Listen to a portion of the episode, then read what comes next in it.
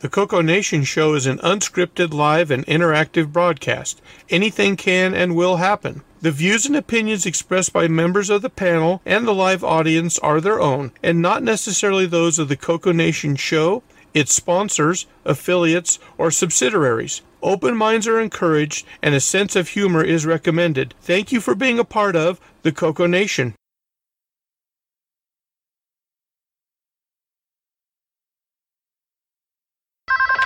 Radio Shack. Okay. What? The 80s called.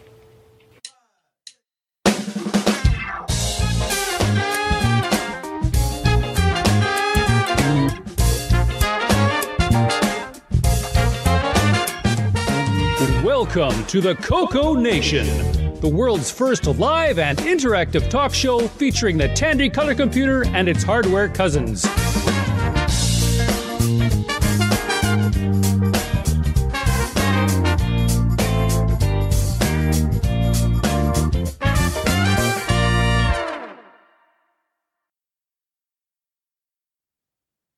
Hello, everybody. Welcome to the Coco Nation Show, episode 349.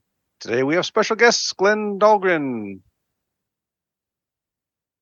And how's everybody doing today? I'm good. Good. Very good. Good. So Doing far. Coco. That's Ooh. right. Huh? Let's see. We got a panel full today. Let's see. Not like that. Starting in the upper left hand corner, we got David Ladd. Hello, everyone, and welcome to the show. It's good to see everybody here, and thank you for joining us this great and wonderful day. You might want to turn your mic on and not use uh, Ken's or uh, Kevin's. Oh. I hope he's not using my mic. He, that, that means he's in my basement. The He's call using my mic. inside the basement. You can't miss him in that optic yellow. I was going to say I had it both on. Oh. All right, next over, yours truly, the button pusher. And next up, Ron Delvo. Hi, I was wondering, Glen, how much Mysterium can I put in my coffee? Hmm. All of it. It's a mystery. And we got Brian, the Music Man, Shoebring. Welcome, everybody, to the Music Man's Dungeon. On with the show. Okay, and let's see. Disappearing from sight, we got Sloopy Malibu. I guess it would help if I turned off the mute. Greetings and sanitations, everyone, and welcome to the show. Okay. And next over, character turn, line feed, we got uh, Frederick Sagard. Hello, how are you? Okay. And then Coconut Bob. Hello, everybody. Welcome to the show. Going to be building anything today? Um, He's in the I don't have anything planned. I might, I might start up uh, another keyboard. Oh, okay. And got some speaking of keyboards, we got Rick Euland. Where did you find all these people? And how did they get in? Okay, then we got L. Curtis Boyle Welcome to the show, everyone. and Marco. Hey, y'all. Glad to be here. Hey, we heard you. A little hot, but And next up, we got Ken Waters. Howdy, howdy, everybody. His Hey. shirt. Also a little hot. Well, the kinda weather's like- warm here, so I kind of like that purple one. it's Uh, red. Well, the one you had it on a couple of weeks ago. Let's see. Uh, Terry Steege. Hi, everybody. Welcome to the show. Terry's the And- Vader guy. Okay. then we got Retromac UK. Hi guys, welcome to the show. And next over, Glen Dahlgren. Hey, thank you so much for having me. Always, always love to come on. Yo, s- sundog, you. and let's see, Kevin Holloway. Hello, everybody. All right. And the last row, we got Nick Marentes. Welcome from the land down under. Aren't you right side up and the rest of us are uh, upside down?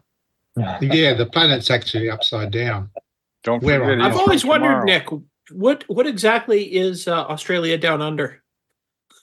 That's a nickname, Down Under. And the the globes in your schools are they oriented where Australia's on the top of the globe and North America's on the bottom?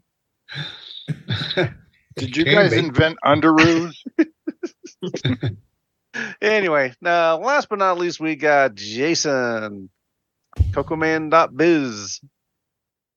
Hello, everyone. It's Saturday, unless you're in Australia, and it's time to follow your fun compass right towards the Coco Nation. Now featuring 50% more David Ladd.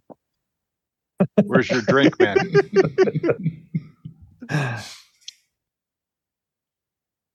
All right, well, we managed to get through that set of introductions. Nice. All right, let's see. Today, Glen, you've uh, got some things to show us today, don't you? Wow, diving right in. That's never been the case. That's right. we got to keep Uh, this moving. Well, sure, deadlines yeah. today. Yeah, so Courtesy for um, being back four times. Curtis uh, contacted me and asked me if I would enjoy diving into my my uh, archives and maybe pulling out some things that could uh, spark some conversation or give you a little insight into um, my history and Sundog's history. And uh, I said, sure, why not? What could it hurt? Turns out it could hurt me. Um, I, I went back there, and I it is it is not meant for people to go back there. Um, things are heavy and they are under other things, and there's no room to move anything to check. So, um, a few Well, many been in my bruises later, many bruises later, I came out and uh, I have some stuff. Now, I'm going to caveat all of this. I I get the sneaking suspicion this is going to feel a little like um, I'm forcing all of you to look at my vacation pictures um, because all of the stuff that I kept is stuff that is important to me. I don't know if it's going to be as important to you, but we'll find out. Um, it's you know at least code co uh, uh, related, um, uh, and and you'll see. I, I think some of it's actually really really cool, but I'm I'm looking forward to it. So, um, but give me a pass on some of the stuff that you don't find so interesting. What, like five drive cables or something? six. I have six Oh, drive cables. well, there you go. no, that would be interesting compared to what I'm about to show you. All right, so um, I'm going to start off with sort of the. Uh, some of you are going to recognize a lot of this. I think actually um, part of the fun is going to be seeing how many things you recognize out of what I'm about to show you. So I found sort of my library. These are all the books that I used um, to make all of my games and everything. And so, and there's more reference here than I remember even having. Um, but I'm just going to show you some stuff. I don't know why I have this one chapter. Um, it's on disk structure. I have this, um, 500 peeks and pokes. Uh, the I think everyone used this. Yeah, the William Barden one. I have two. I don't know why. um, and then I have this. It's Lawrence uh, Sepultz, yeah. yeah, and I have Edwin. the supplement, I suppose. Mm-hmm. And then I have this. Uh, yeah, and Spectral I have Associates. This. Oh, And I have this. nice. The So, You have the whole floor. And then finally, I have this. So. I used all of that stuff to to make my games, and uh, just wanted to see if any of them slipped your guys' view, or if you knew them all. I think I have almost all of them. That's not surprising, honestly. Okay, I want to take you through a little journey as to how I got into programming. Um, I found stuff that I, I didn't remember that I had or that existed, but um, the first thing I did when I was starting to learn BASIC, um, I loved it so much and I didn't have a computer. And so I actually typed out my first program on a typewriter. I had no idea if it would work.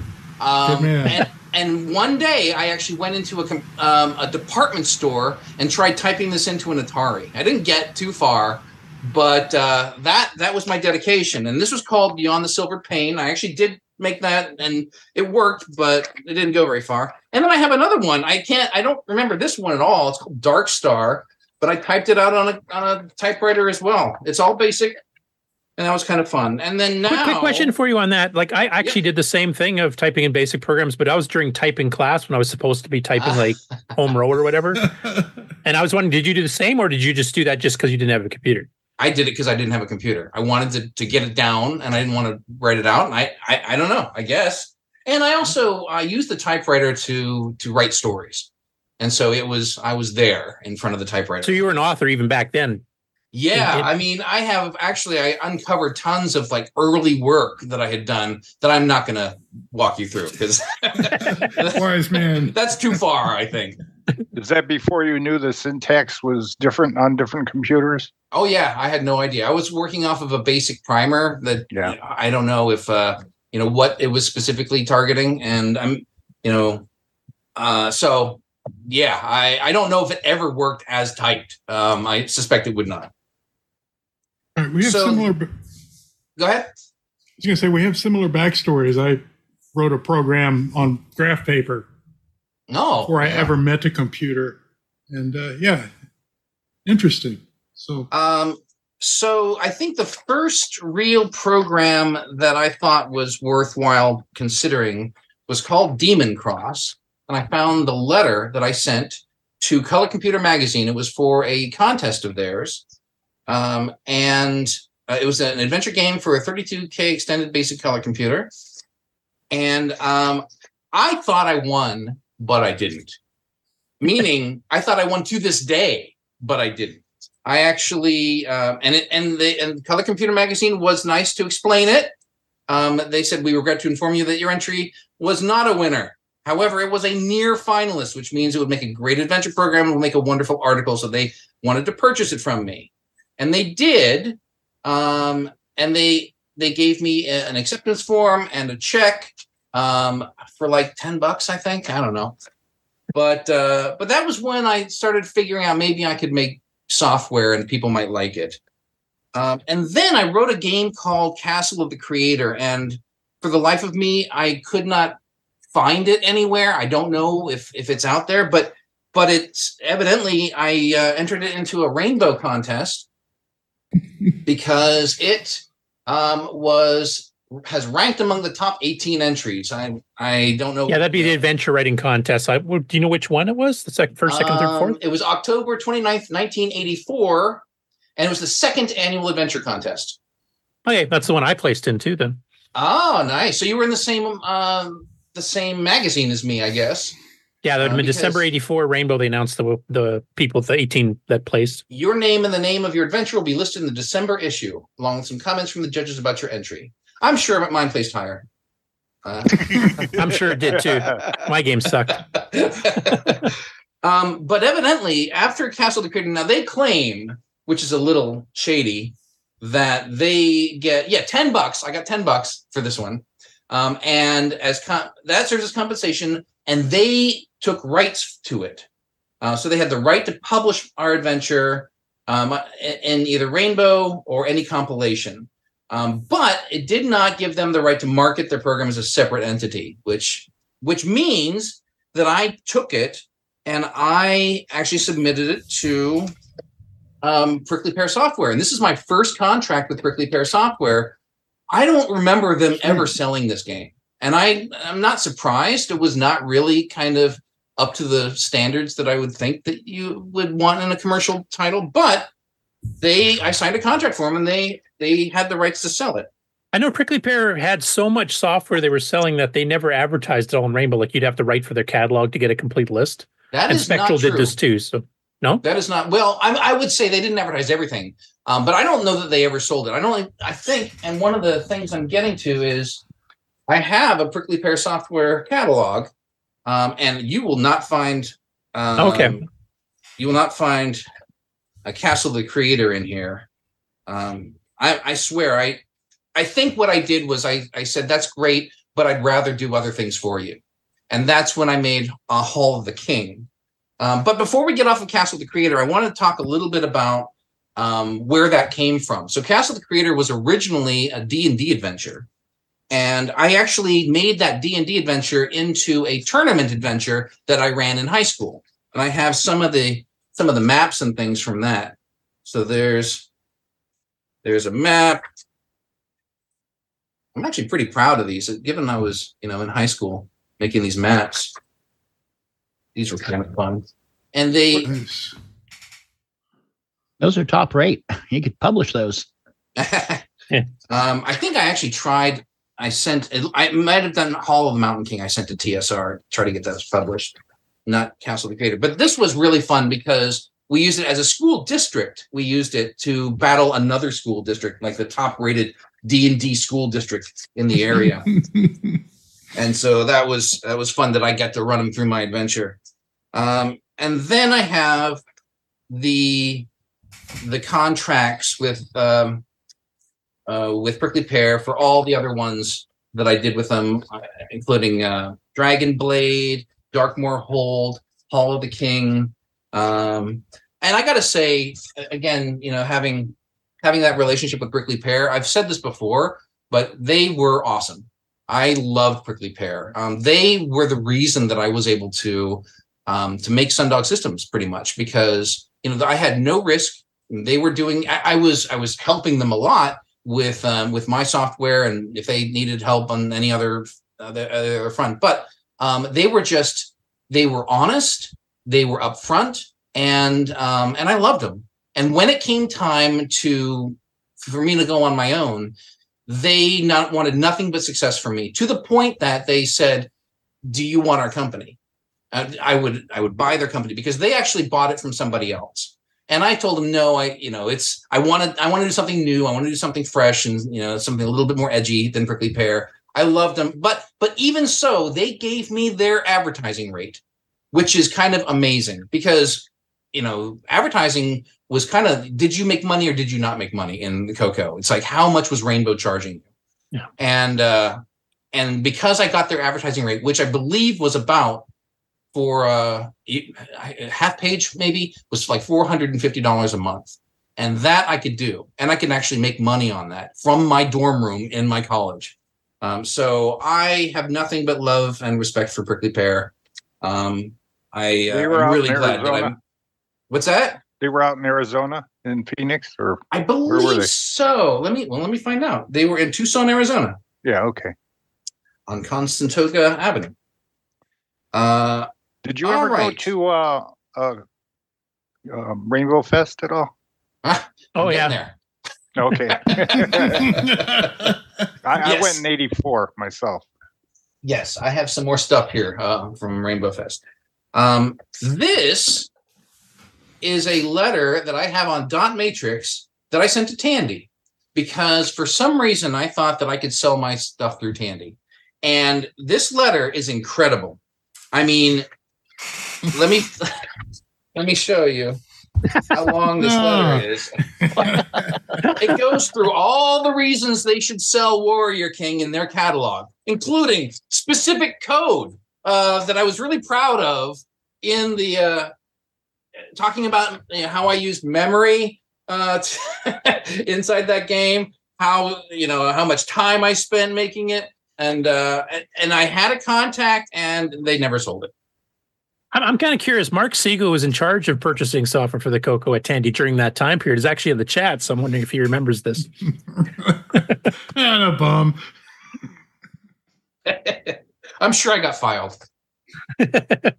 Well, well it's a bit of a delay before we'll see the chat, but we'll see what he says. um, so just on some of He has an these notes, this pile, I have this, and I swear I think it's the map for Paladin's Legacy, and I don't remember if if the um, the author made it for me or if I made it, but or if That it was kind of an Ultima style game, wasn't it? If I remember. it was yeah, it was an Ultima style game. Unlike Gates of Delirium, I don't think it was a direct ripoff. Um, he he actually made the, the content himself. And then I have what I found I thought was just a, a joy to discover, which is so remember I, I mentioned Tom Mortel, and he and I were um, making the copy protection scheme for Warrior King, and I found the handwritten notes and if you look closely here, you'll see evil ideas. Uh, Tom had a very, um, uh, he, he loved to mess with people. And so these ideas were all the things we were going to do to you and your playing experience if we found out you had a a pirated version of the game.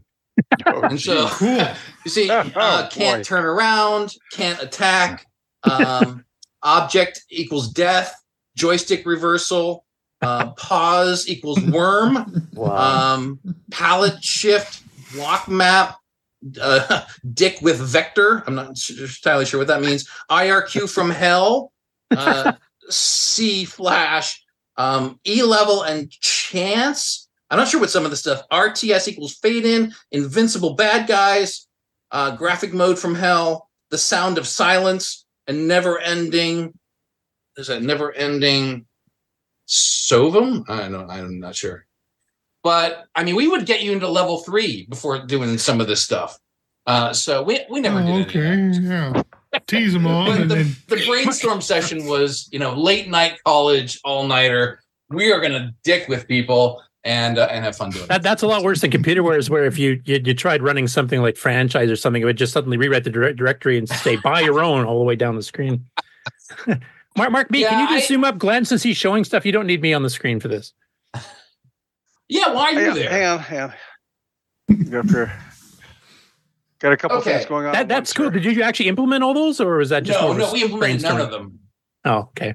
No, the thing we implemented was um, something that was really straightforward and made sense, which is um, I think the the copy protection scheme was that we wrote a whole track without sectors, and the um, the disk drive would be able to read a certain amount of that, which was more than a sector. But then at the end, it would start losing. It would it would the the, the data was unreliable. So we would we would read the whole track in, and that first part of the track would be critical data. It might have been graphics data, it might have been code, I don't remember.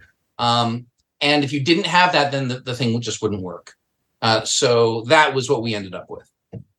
By the way, you got a response from Mark Siegel says, "I'm glad I never saw that," referring to the letter. So I guess it uh, got turned away even before it got up to him. It, that might have been the rough draft. I don't know. the guy in the I can't imagine sending a huge dot matrix letter like that. I mean, there's a forward to the letter. Glen, did you ever get many people contacting you trying to ask you about this or that, or whether you know, or you know anything about any of the programs that you made over the years? Um, I don't know that I got a lot of you know sort of questions and answers from people. I got um,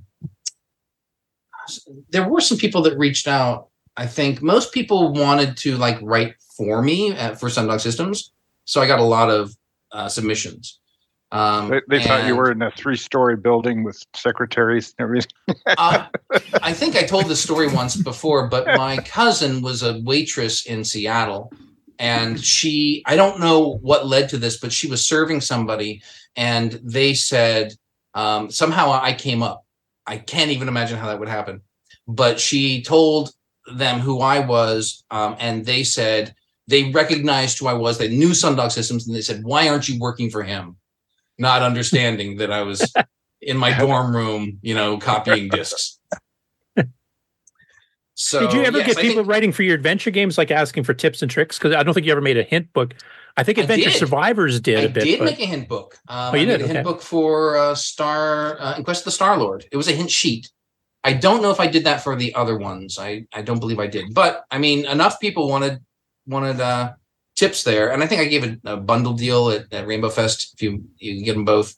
Um, but uh, but yeah, I did that, and I it's possible, but I don't remember if people were asking for uh, solutions to my adventures. So were you, were you ever involved in a uh, local uh, color computer club at all? Probably not. Yes. No. yes. Yes. Um, I don't, I don't remember which. It was Allegheny Color Computer Club. I actually ran my own in my high school, and I called it the FACTA um, because it ended up being the. I can't remember what it what it, it stood for, but it was color computer. And then I, not enough people showed up for the color computer, so I started adding Commodore and other computers, and so the C's started lining up. Um, and that was kind of fun. But the the Allegheny uh, Color Computer Club was real, and uh, I went to a number of meetings. So um, I never got that involved with them, but I enjoyed showing up occasionally. Got a couple questions from the chat before you continue. Sure. So Mark Siegel's asking, do you remember who your RS contact was? Because it wasn't him. A- apparently. absolutely not. Okay. No, no. And then Tricop 1974 says, uh, what did you use to build graphics, sound, and music for your games? Um, I used, I want to say, uh, Cocomax uh, for my graphics. Um, sound, um, I can't remember the digitizer that I was using. Uh, so I basically, whatever was on the market, I would probably try. Um, and if it worked for me, then then I used it. And then, um, like, you know, we we use soundtracks occasionally to to uh, to test out some stuff, and um, some of the code from that might end up in another product. Uh, so And obviously, you were using Phantasm later on for the assembler and stuff. yes, and I actually have some interesting notes from that as well. Woohoo. yeah, that's what you're looking forward to. Uh, so should I should I move on? Yep. This please continue. Incredibly fascinating walk down memory lane. Uh, so I found a few pamphlets, but so the first is my original Sundog Systems uh, Sundog Systems catalog, which I have that one. yeah, I'm hoping I sent it to everybody. There's Sundog Systems. I drew that picture. And let's see. Yeah, because this is one thing. Like, if you're going through that, like you've got stuff that we originally sold through Prickly Pear, you've got stuff that was originally sold through Mark Data Products, et cetera, and then you kind of they were all And- and okay with you just pulling it all back. Yeah. your own? So, I mean, sooner or later, those people either went out of business or I didn't want to do business with them anymore because uh, the Kelly Computer really kind of had two tiers. Um, one of which was like Prickly Pear, you know, really above board. Everything was cool. They paid their their their debts on in time, and that's who I modeled myself after. And then there were others that were not quite as. Um, I, I don't want to say they they didn't pay, but they certainly didn't pay on time. And so I figured it was, and once I had my company, it was definitely better for me to um, to sell my stuff on my own. Um, so yes, I, I took back all the software that I possibly could to build up my back catalog. Um, and I don't even know if Sawaro was like around at that time. Um, and Mark Data, Mark Data probably was, but but as soon as when I when I signed the contract with Mark Data, I was like, oh, Mark Data, I've made it. I mean, they're one of the the bigger companies. And then I saw the ad and I saw and that they were going to use the same art for Shock Trooper for my game. And I said, what the hell? They couldn't even make new art for my game. Uh, and and I asked about that, and and whoever was there said, "Oh, it, it looks pretty close. You know, it's kind of the same sort of style and everything, right?" And I said, "What?" I said something to the effect of, "What the hell?" And he's like, "Hey, you know, listen, that's that's what we got to do." And so then I knew I was not one of the top Mark Data products. I mean, Champion was one of my earlier games, and so I get it. But they were not going to be putting me and pushing my game as much as they were pushing other stuff. I was sort of in their their lower tier, so I figured, you know, screw that. I don't need to to mess with that anymore. I'm gonna just market myself. So, uh, so the other pamphlets I have here, I have this from Coco Fest Chicago in 1992. That was the very first know. Coco Fest, if I remember correctly. Yeah, I don't know if I went to it. Honestly, I remember. It was Um, run by Coco Pro, if it is the first one. David Nancy Myers. Yes, yes, yes. Coco Pro. There you go. Um, and I had a, a good relationship with with Coco Pro, and they they made their bones selling used products, right? Yeah. They Yeah. resold a bunch of old stuff from a bunch of companies, including yours. Right. And so, and he got a lot of crap because of that. Um, a lot of people didn't appreciate him selling used products, and I I never gave him crap. In fact, when I contacted him, he was prepared for me to give him crap. Um, and then we ended up uh, becoming friends, and you know, I was I, I was all about supporting him. And I actually I said, listen, I don't really have a problem with you selling it. What I have a problem with is if people are going to come back to me under warranty um, once that happens, and uh, and I don't think anybody ever did, so I didn't have to worry about it. Um, but yeah, I uh, he asked me to come to to the the, the Coco Fest a number of times, and I think I was just transitioning between going from college to my first job, and so I was I was on board for it up until the last moment, and I realized I was going to miss my first day of work if I went to this thing, and so I didn't. So I, I feel sad that I didn't go, but I started my career, so that's not bad.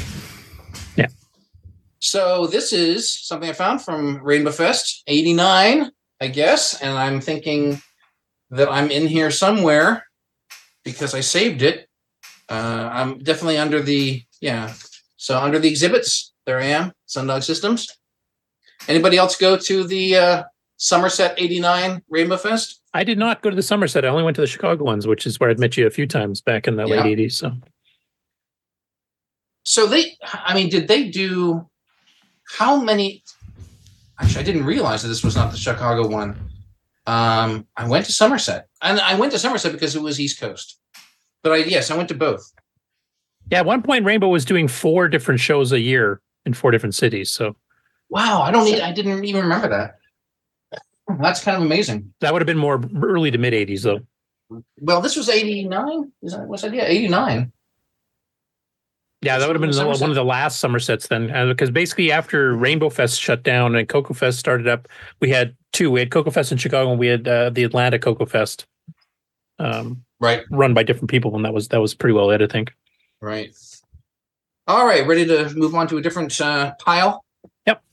All right. So this pile is all of the various magazines that I kept for some reason or another. I have a feeling that I'm in them at some point. Uh, I don't know why else I would have kept them, but just the different. I didn't realize how many different magazines there were for the Color Computer at one at one point. So this was anybody remember Micro News? I don't even remember what it is really. I really. don't remember that one. There's a big head on the back. Uh, United Co- Computer Federation, um, and it's got. I mean, it's got this. It's it's it's a looks like a fairly homespun thing, but I don't know. I thought maybe someone might recognize it. Um, Dynamic Color News. That one I do remember. Ah, I, I maybe I'm in here. I don't know. I have to imagine I am. At least a Save- review or something. Yeah. Save the Maiden. Um, yeah. Okay. So Dynamic Color News. Those are all scanned and on the archive. I will mention that. Ah, okay. Uh, Glenside Color Computer Club. Yep. Coco one two three. Coco Clipboard Magazine. Yep, I remember that one. Yeah, and I have, I have uh, two of those. I don't know why. um, the Wizard's Castle. You remember that? Oh, faintly. I never had that one, but I remember seeing it. December 1987. Uh, I got to be in here somewhere. I don't know. Was that one of the Uh, adventure game based ones? Like I know there's Adventure Survivors was had their own newsletter that they published, and they sometimes did Well, this is walkthroughs. sponsored by the Carolina Cocoa Nuts Club, um, and it is uh, subcolumn for questions for the wizard and pencil pals, uh, Wizard's Castle scoreboard. So all kinds of games there. Uh, I, programmer. I, I don't know. It's software reviews and hardware reviews, so I don't think it's just about adventures. Okay. Dynamic color news. Yep. Anybody remember that? I do. That one's on the archive as well. Okay, very good. I'm not sure why I have this Kelly news. Oh, Kelly Software Distributors. That was the Canadian distributor of just about everything Coco. They were based out of Edmonton, Mhm. Alberta. Yeah, I have no idea. Maybe this is what I was trying to use to get my uh, my game in there. Uh Gamers Connection. I do remember it. I didn't subscribe to that one myself. but I remember seeing it at Coco Fest. So that is me.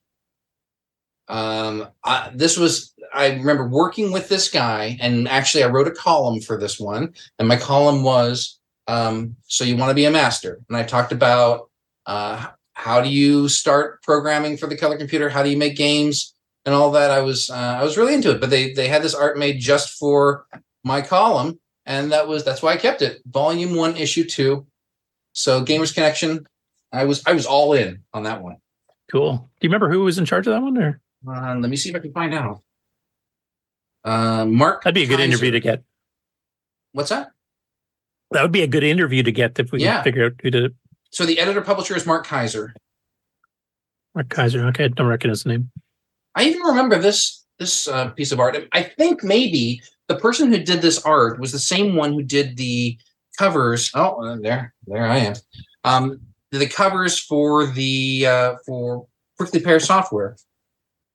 Uh, and there's so you want to be master, and that's the picture I ended up using for um, Double Duck.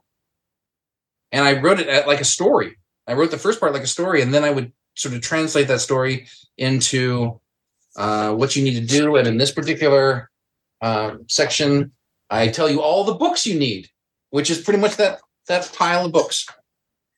Okay, cool. And then, of course, we have Rainbow Magazine.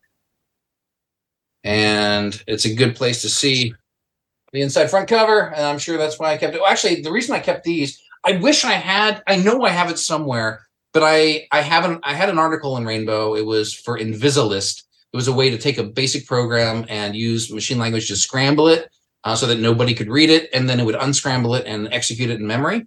Um, and uh, it was a it was you know sort of a little copy protection kind of thing. Um, but I'm sure I, I saved these because they have reviews of some of our games. Probably something that I've written. So tho- that's my magazine collection. Yay! I figure you guys are the only ones who would possibly find that interesting. No, it's cool. All Some right. of those newsletters I've never seen before. So Yeah, well, that's kind of why I brought it up. I figured I, I kind of wanted to see if there was a you know quiz you on which ones you knew about. All right, so um, now I have uh, some art from some of the games. I mean, it's mostly art for promoting the games. So I have like like this was the actual you know mock-up for uh, one of the ads which turned into this. Um, i think this was the first one i did when i was um, working for legend a new for 91 that's when i started. And it's when i came off of the front cover because lonnie wanted to rack to, to jack my rates up. And so I, I finally said no I can't do it anymore. This was the one of the original um, color proofs. I actually have the film. So back then, you if you wanted a four color uh, ad, you had to make four films, um, and they would yeah, combine CYMK. Yep. Yeah, and I have them, and I have I can't imagine that they are interested to look at. Um, so I'm not going to bother showing them to you. This was one of the designs I had at a Rainbow Fest. Okay. Yeah. That's that's uh I'm sure that's really interesting. Okay. And so here's some of the stuff from the um, picture that I sh- they shared. So so this was uh the original art for Sinistar. Sinistar. And so there's a, an interesting story behind the artist who made these for me. Um back in uh, in fact, I'll start there. Back in um, Pittsburgh, where I was growing up, I was in not even in high school. It must have been in must have been in like um, middle school, whatever the junior high, I think it was. Um, I we were making an RPG, um, a tabletop RPG called Inquest. Actually, was called Star Lord, and then I found out that the, there was this third-rate Marvel character also named Star Lord that nobody knew about, but I figured I might as well not just you know attract attention myself. So I ended up calling it In Quest of the Star Lord. But I found a guy living literally down the street from me, um, who happened to be an artist. I had no idea how I found him, um, but he was just a guy, and he drew, and he charged me fifty dollars a picture. And so he drew this for us for the cover of that tabletop RPG. Uh, you can see it says Star Lord. I actually did the font for it. I was really into doing that kind of font at the time. Um, but we ended up putting in Quest of over it. But for 50 bucks, that's not bad. For especially for a kid, that's something that I could I could pull together. And that became the the inked version. This is the pencil version. The inked version of this became the cover for Quest of the Star Lord, the, the Coco game. And uh, I kept going back to him um, to do all the covers for uh, for our titles. So this was Kium Guy, and because he was so cheap, I you know I was like, is this is that a girl in there? Because that doesn't look like the main character from my game. He's like, yeah, I think think it was a girl. I said, oh, all right, whatever. I guess I'll use that.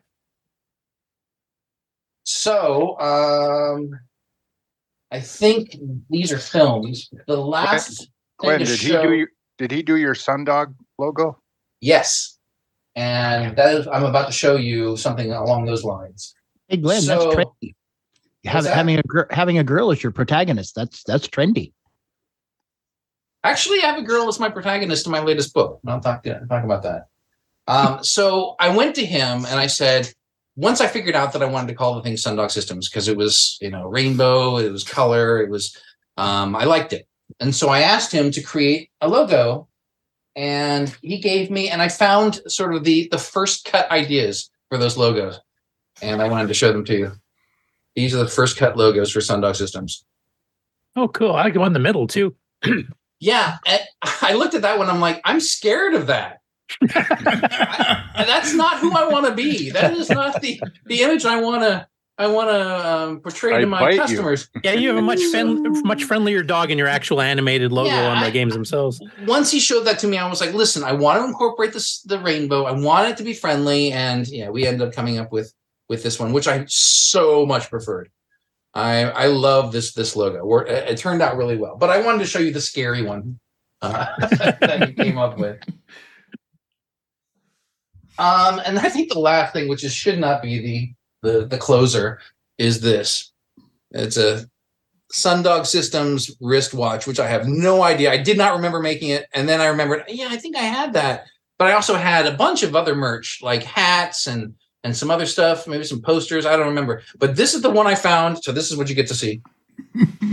I don't remember the watches. I do remember the hats because I mean, Diecom Yeah. and a few others were selling hats too. So The hats were everywhere. I gave those out at at um, Rainbow Fest, I believe, and I don't remember why I made this watch. I'm sure it doesn't work. I don't know if it ever did, uh, but it's fun that it exists, and you guys get to see it. Cool. So that's my walk through memory lane, and there's a bunch of other stuff that I discovered about like my early days as an author and and things like that that I'm not going to go into. I actually found a copy, the first printed copy of The Child of Chaos. That's kind of amazing in that nothing in that copy actually ended up in the final book. uh, so so I'm going to pause there and take a breath. Do you guys? uh, Is there anything you want to talk about before I launch into book related stuff? Well, is there any other questions in the chat there, Mark? I didn't get a chance to keep up. Yeah, uh, Tricob 1974 asked uh, Glen, what inspired the Sundog system name, or did you answer that? I didn't. Yeah, so I was trying like hell to come up with a, a name for the the, the, the company. Something that I- stood out. Right. Well, I wanted something that was colorful, um, something that you know, and, people had all taken spectral and rainbow and, and all of that, and so I think I just I took a, thes- a thought thesaurus and I looked up rainbow, and that was one of the things, and so I I looked up what it was, and it wasn't a rainbow, but it was an atmospheric effect. It was a that sun related. yeah, that was sun related, and uh, and the only thing that had used Sundog, I think, was a game. It was a it was a science fiction game for the PC, and so and Sundog, there were a number of other companies that had systems at the at the end of it, and that made it sound kind of a little bit more weighty. Even though I was just doing games, I could have called it Sundog Games, and but I uh, but I mean, we did eventually do soundtracks and um, and Graph Express, so I wanted something that gave me some flexibility, and Sundog Systems just seemed to roll off the tongue.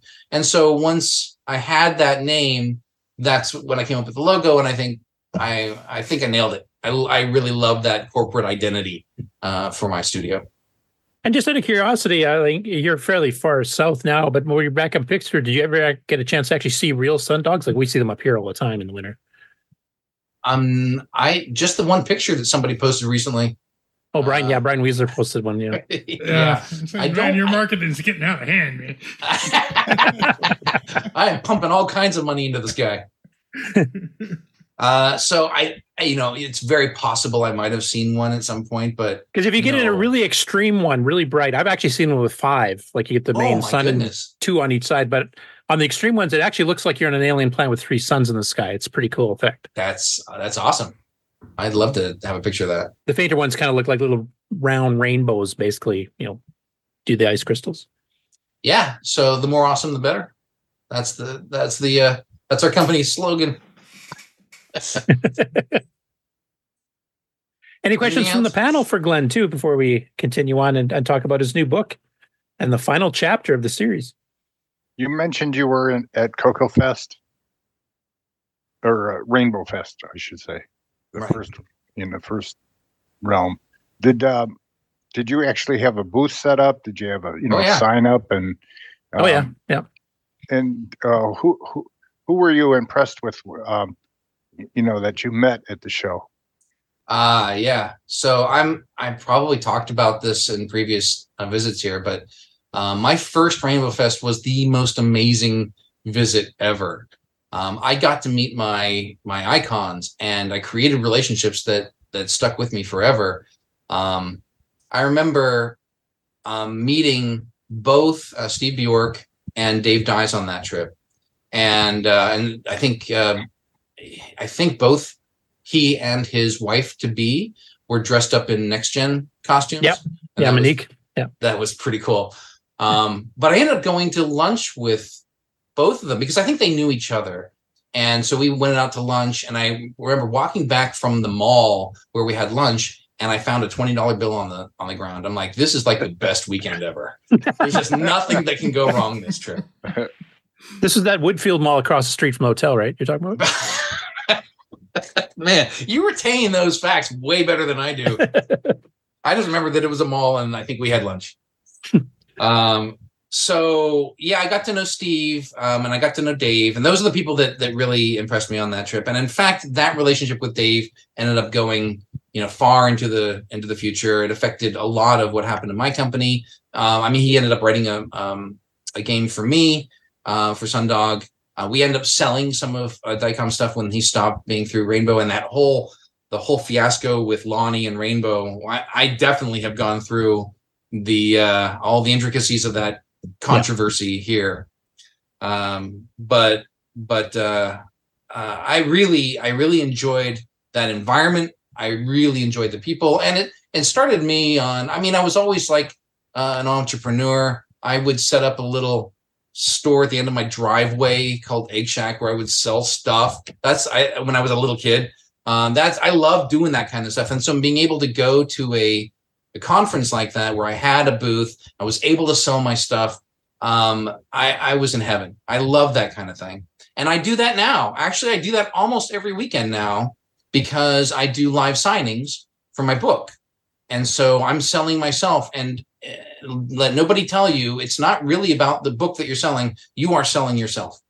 Um, and so I give them the whole story behind not only what this book is about, but how it came to be, my my um, my story about uh, Piers Anthony, um, talking about you know how uh, the awards, talking about how it could potentially become a TV show or movie, and at the end, mm, I would say most people, majority of the people, actually buy either the book or the series.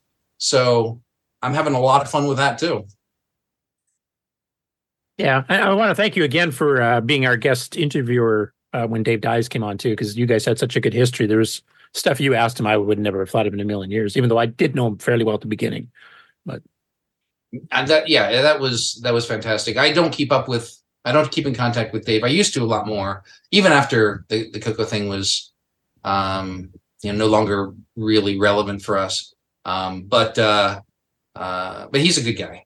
I i, I was glad to have that opportunity. Yeah, yeah, that was great.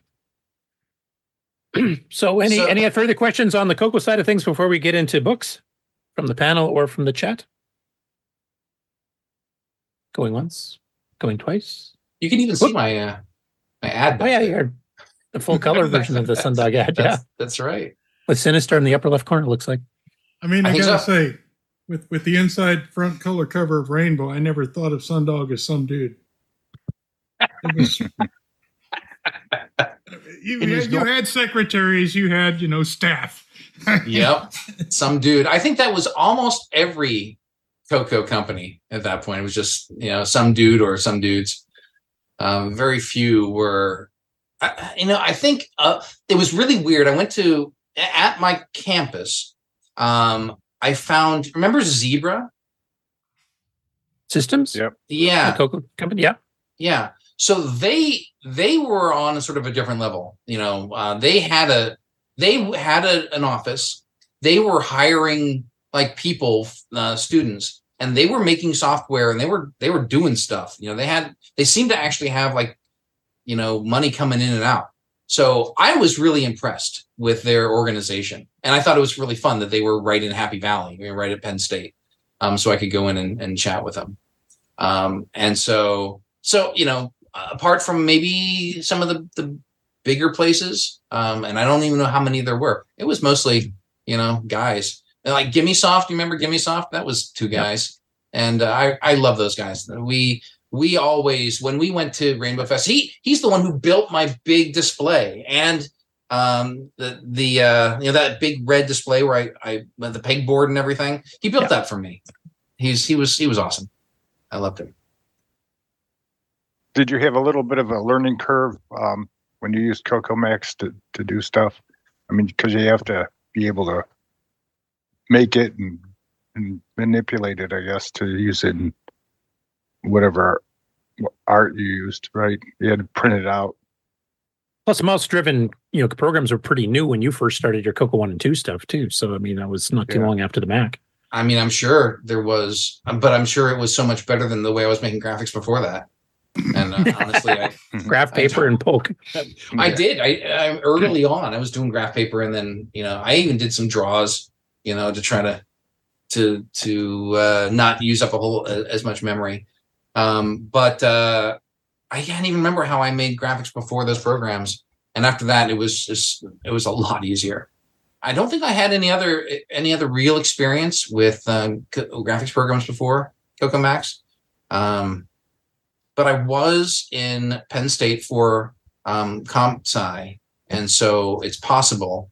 But th- but it really wasn't. That wasn't my focus, and they didn't have a lot of opportunity for that. But they did. They had mice, and they had some some other programs that might have been similar. I don't know.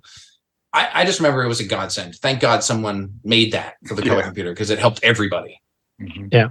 Quick, quick question, uh, kind of related along that lines. Like you found the guy down the street who was actually doing artwork for your covers and stuff. Did you ever consider using him to do computer graphics for some of your stuff, especially later Coco 3 when you had a lot more colors and stuff to fiddle with? Or was that No, more of what you want to do that- yourself? He was not that kind of guy. And yes, it's uh it's something that that I would definitely do myself. I I I had enough um uh, talent in that that direction that I could make graphics for myself and I I didn't I never even considered it. But I didn't I did want someone to make something that better than what I could make for the covers. Um and that's true uh for my books as well. There we go. never- Segue. Yes, I would never want to make my own cover. Um, and I ended up finding a studio in Ukraine that was awesome. That um, it gave me, you know, exactly what I wanted, and I have never heard a word of complaint uh, about these covers, which is great because that's the, your first impression of the books. Yeah. And uh, and I will show you as well. I think I showed I gave you the the sneak peek last time, but this is the cover for the new. Oh, it's really bright there. Uh, real, cover for the new book, The Realm of Gods, and I'm I'll just talk a little bit about it.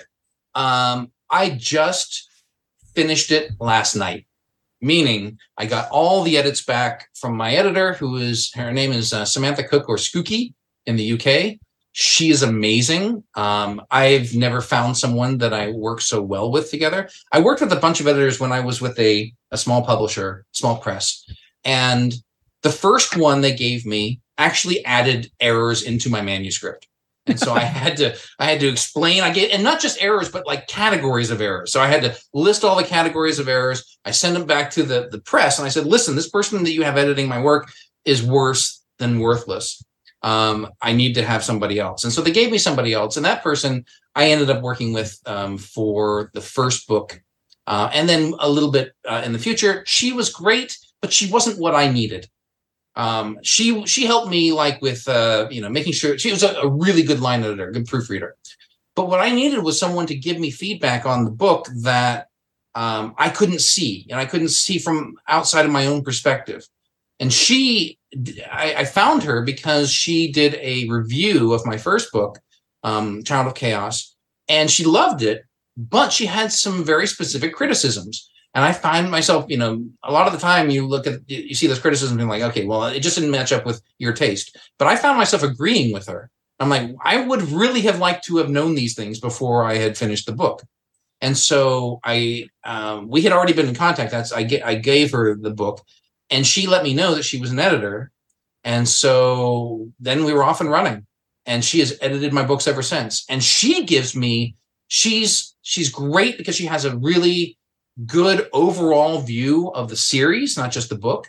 But she gives me Uh, she can look at this thing and say, here's where you're weak and here's where you're strong. And both of those things are really important for me to know. Um, partially because I'm a creative and everybody, you can't just criticize a creative, otherwise they just wither and die. So I need to know, you know, both the good and the bad. But she'll go through and give me a developmental report and she'll let me know the major issues that I need to shore up.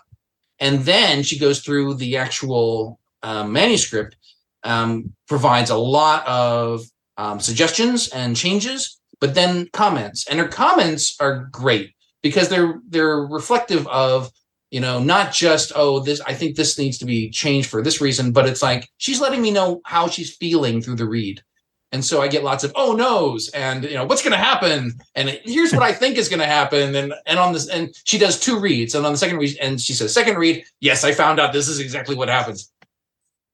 Um but what i find i find this funny um i don't know if anybody else will but when I, I'm going through and I'm making big uh, changes based on her developmental report, and then I'll go through and, and read all of her comments, and it's like we're having a conversation.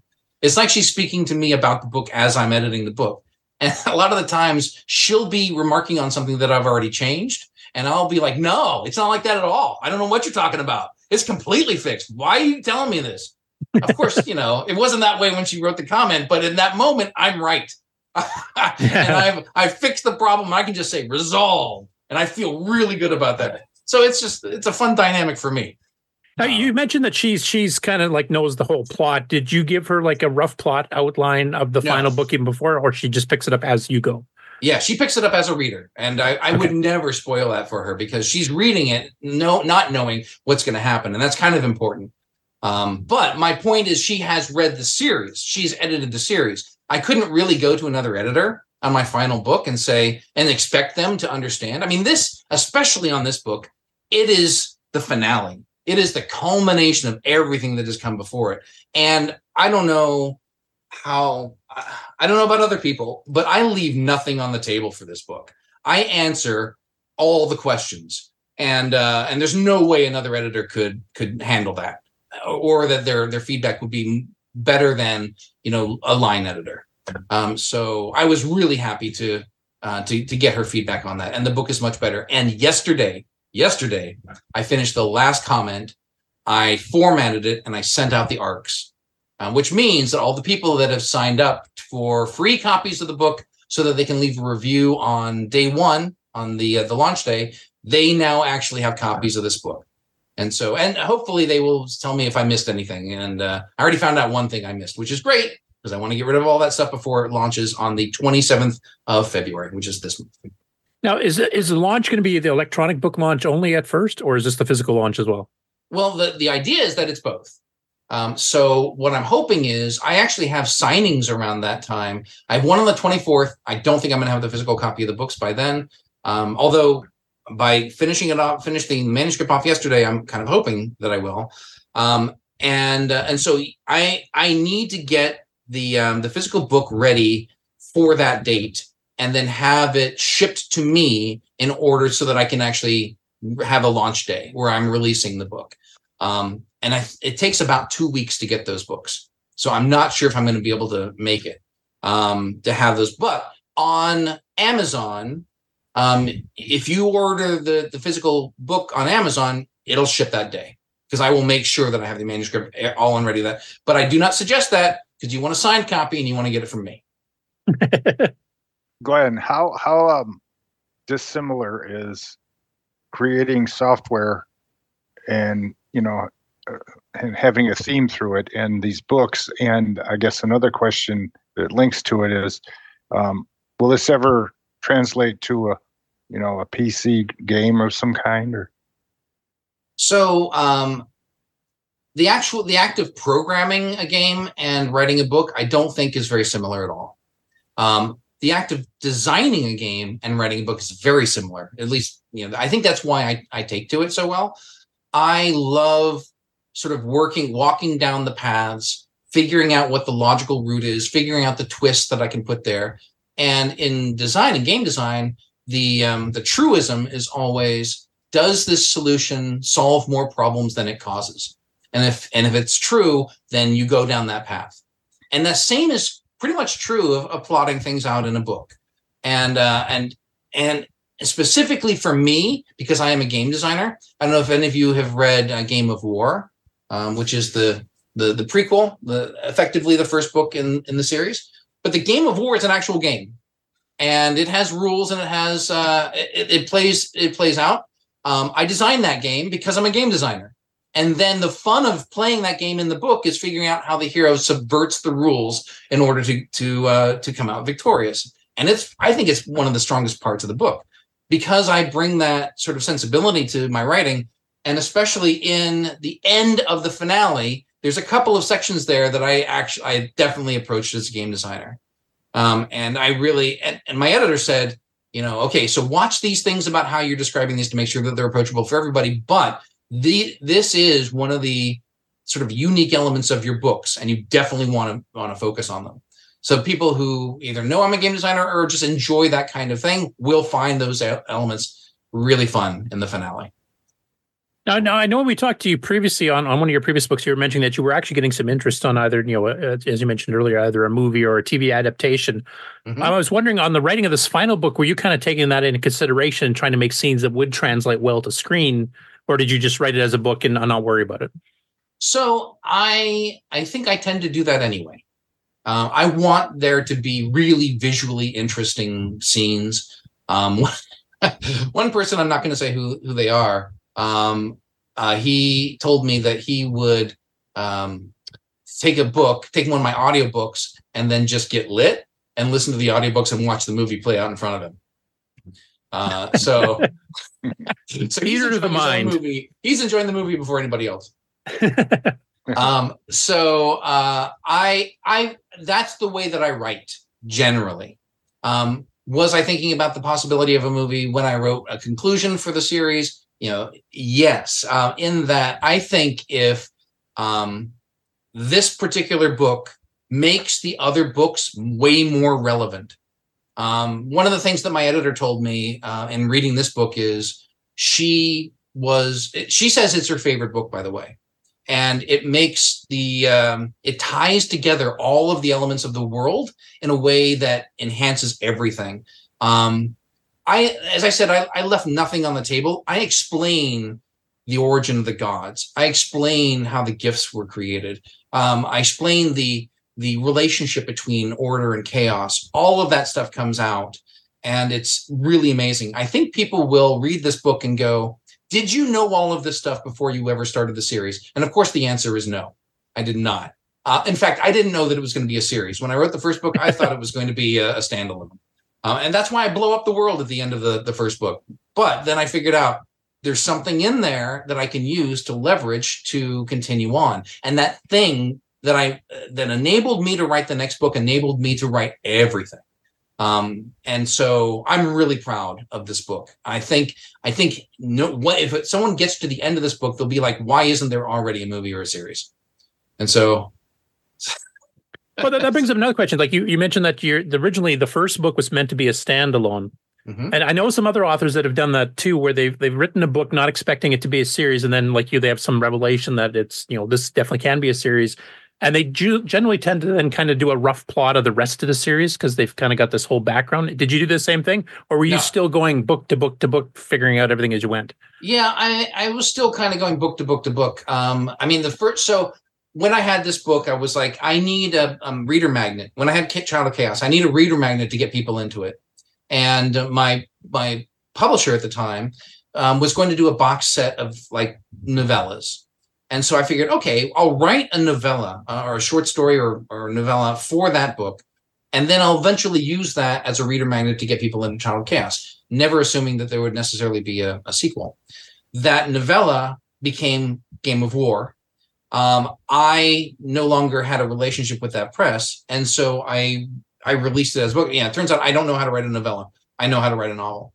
Um, and so um, I wrote it as a prequel because I, I blew up the world.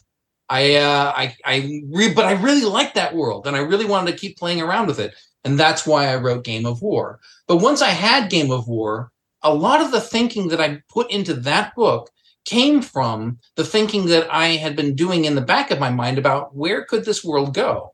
and I created a lot of elements that I leveraged in order to make um, future progress, in order to make House of Prophecy. Um, so so it all kind of worked out. But that's the reason I went backward uh, is because I didn't really think that I was going to make this into a series, and it ended up turning into into a series of four books. Okay. And speaking of series of four books, uh, we talked in the pre-show that uh, you're definitely thinking about doing a, a whole box set type thing. Mhm. And also, I wanted to get an update from you on uh, the audiobooks uh, status of this because you have done audiobooks and you read them yourself. Yes, yes, I narrate them myself, and the reason I do that um, is it's uh, it's because I was an audio director um, in for my games, and so I directed all the audio for all my games, all I all the the voice work, um, and I actually did acting, and I was a I actually had a big part in a couple of my games, so I had that's because of my theater background. I would kick myself if I didn't narrate my own books, um, and so and for those who, who don't know, I was really nervous about that the first time I, I did an audiobook. Um, I actually put up for auditions. I got a bunch of auditions. I listened to them and I said, I can do that. I, and in fact, I can do it better. I remember you mentioning that on your first interview with us when the first book was coming Right. out. Yeah, and and I can do it better because I know the material really well. And so I did a, a, a version of my audition. I sent it out to the people I trusted. I said who had never heard me before, and I said choose the best one. And most of them chose me. And so at that point, I said, okay, I I have to go all in. I have to. I would kick myself if not. And I'm all about ROI.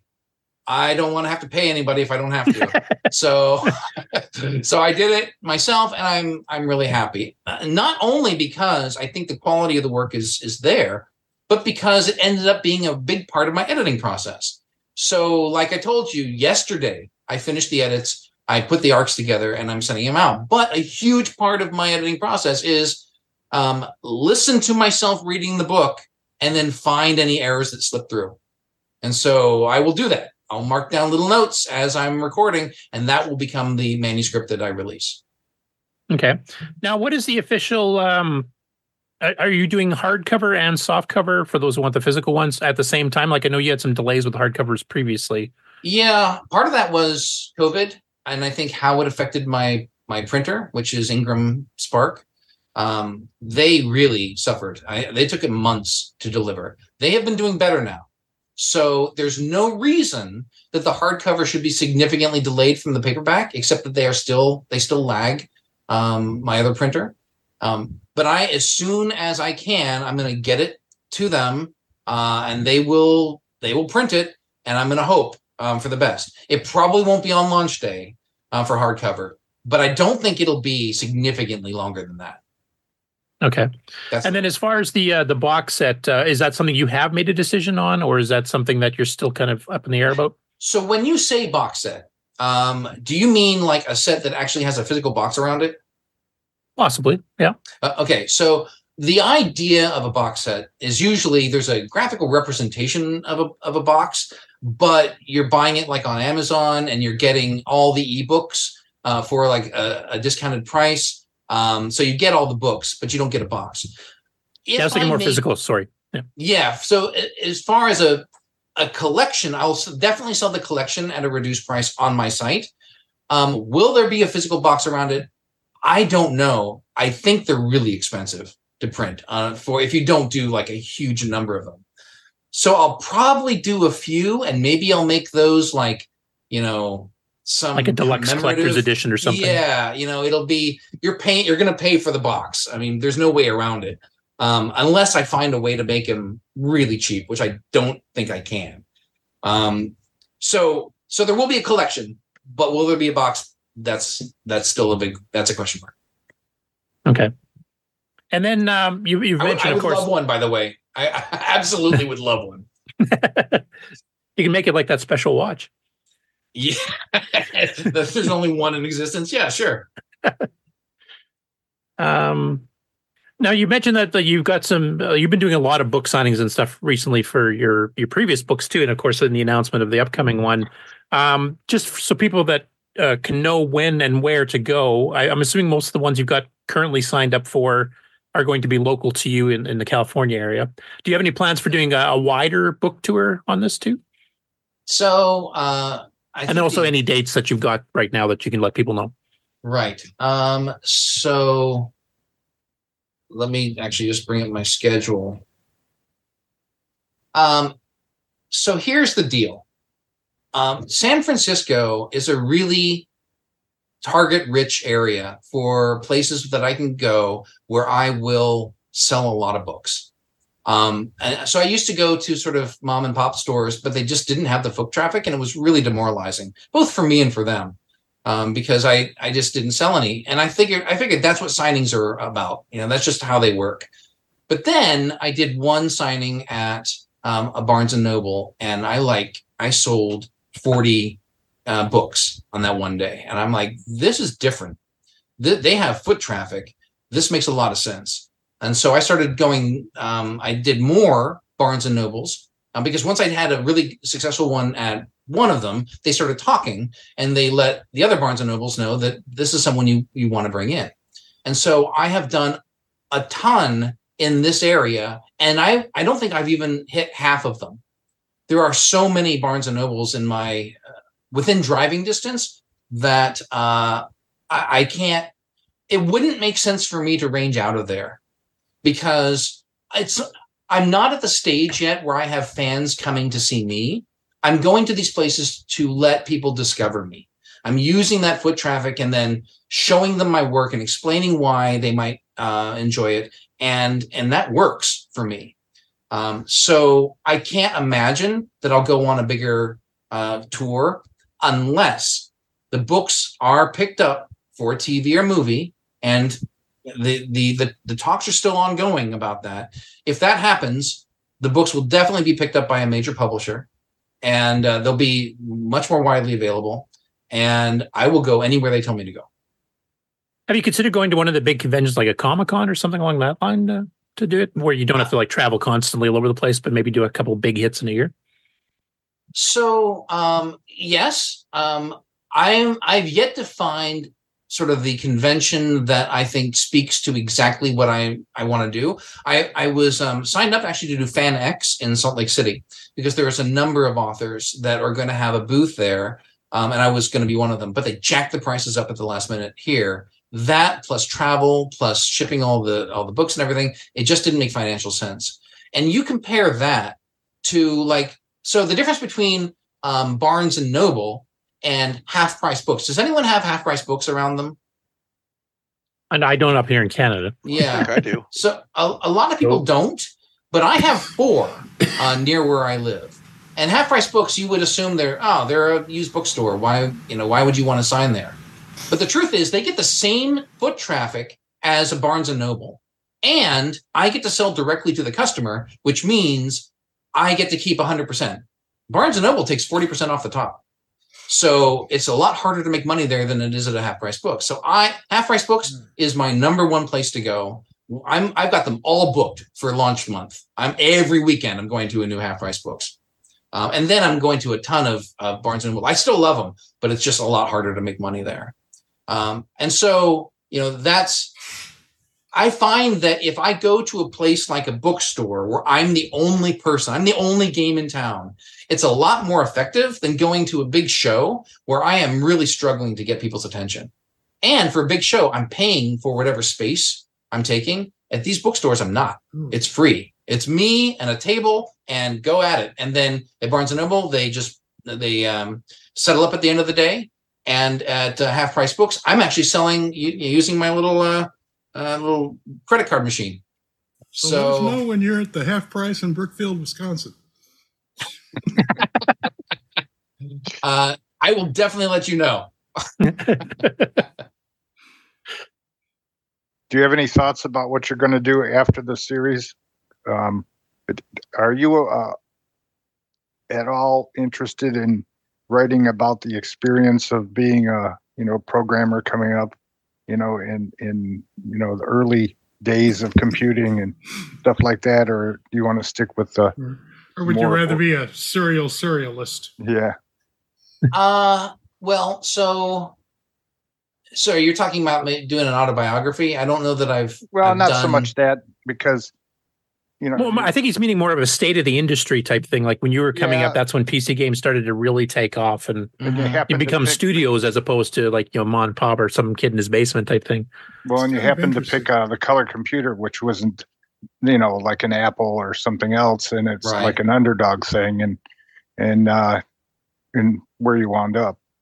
I mean, you know, and it could be even, you know, I have no idea, you know, how a book is brought about as far as the thought process and all, but you have your life and and you can fictionalize it, I, I guess, and make it even uh, better than having a, uh, a new Corvette or something that you you you won from all your sales. You know, like uh, some of us enjoy Ferraris, maybe.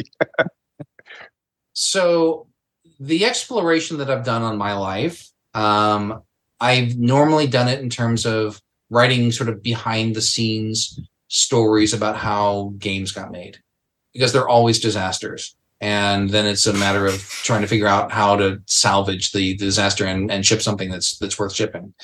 Um, and I've put a lot of those on my blog site. I can't. It's it's possible that those things could combine to become a book, um, but I don't think it's it would necessarily uh, reach the audience, reach a big enough audience that would make it worthwhile. I'm Yeah, talking about the color computer. Honestly, uh, I love this environment to talk about the color computer, but I can't really imagine writing it to a sort of a larger audience.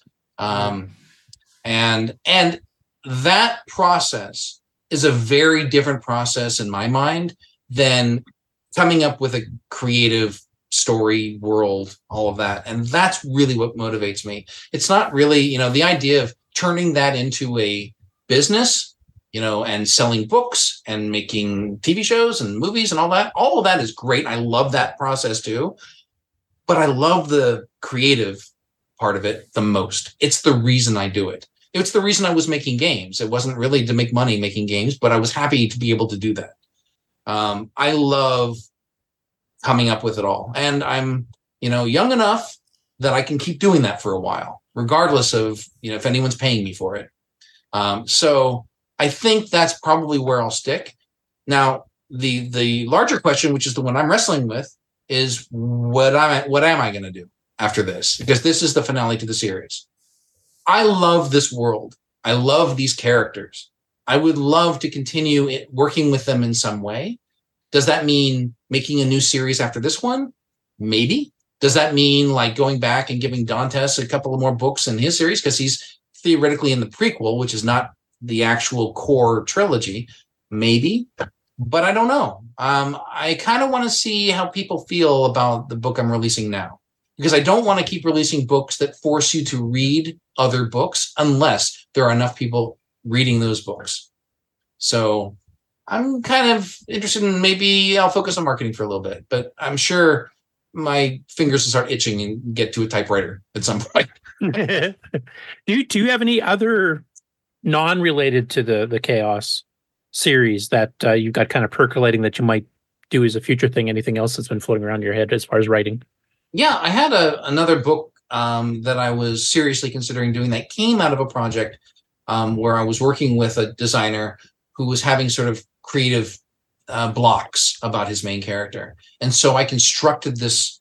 I couldn't help it. I just constructed this uh, world and and some new characters that I actually really liked, and then thought. And I asked him at the end. He didn't use a lot of what I was proposing because I was going in different directions than than he wanted to with his project. And so I said, "Well, can I take this and make this into something else?" And he's like, "Yeah, absolutely. It's all yours." Um, so I I put that on the back burner for a long time. I might come back to it, but it's not it's not my first love. This world, these these characters, um, it's it's where I want to be if I can make money being there because it's so fulfilling. And if you read the fina- the finale, um, I think you'll understand why, and you'll understand sort of how deep that rabbit hole goes for this world. Okay. Uh, Ret- Retro Mac UK, uh, if you're able to come by the mic there, I know you posted a question in the in the chat here. I thought you might as well ask it in person. Yeah, so I was just going to ask, obviously, about the potential of a, a worldwide um, tour with the book and your thoughts around a film company, company maybe picking it up for a possible mu- movie franchise and how you would feel about possibly maybe directing um, alongside that. Wow. Wow. That's there's a A lot of ifs in there. Um, in. Here on the Coco Nation, we're notorious for feature creep. yep, yep, there's some feature creep. so let me take that one step at a time. And I know I've discussed this a little bit here before, but the first thing is so I made a, a little game called The Wheel of Time, and it was based on the Robert Jordan books of the same name. Um, those books became a TV series, and it's actually done reasonably well. Um, when I was on a podcast for the Wheel of Time game, there was someone listening to that, and it was the executive producer of the Wheel of Time TV series. He contacted me, and together we relaunched the um, uh, the game to coincide with the launch of the series. But in so doing, he's now evaluating my books for potential TV series or movie. So that is my first uh, contact that could potentially cause something. On top of that, my ex boss from Legend, which is where I made all most of my games that were you know post Coco, um, he is now head of games at Netflix, and so he is shopping my books at Netflix. So you never know.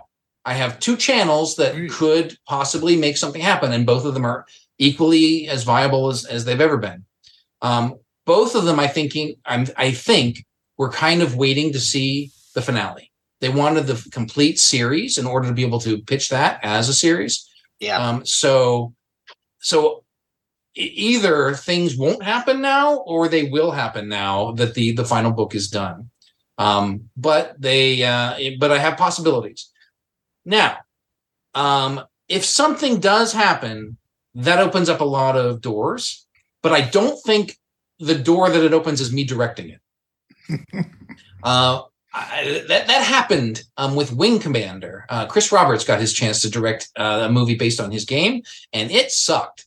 Um, so I I think they would want people, and and I would want people who are really really good at, and experienced at that to uh, to take the helm.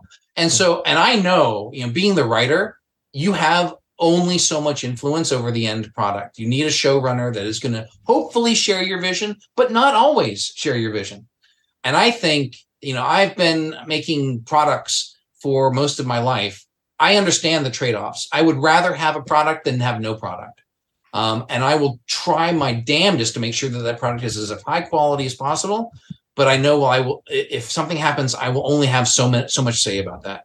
because So things I- things like these series tend to get picked up you know eventually and then you have the films and then eventually it becomes like game development you know those future like titles to come out on pc and different other platforms so it'd be interesting to see where this goes it's um, quite exciting And I would actually be way more interested in being very involved in any game development that happened based on my books because I have way more experience. I could be more valuable along those lines.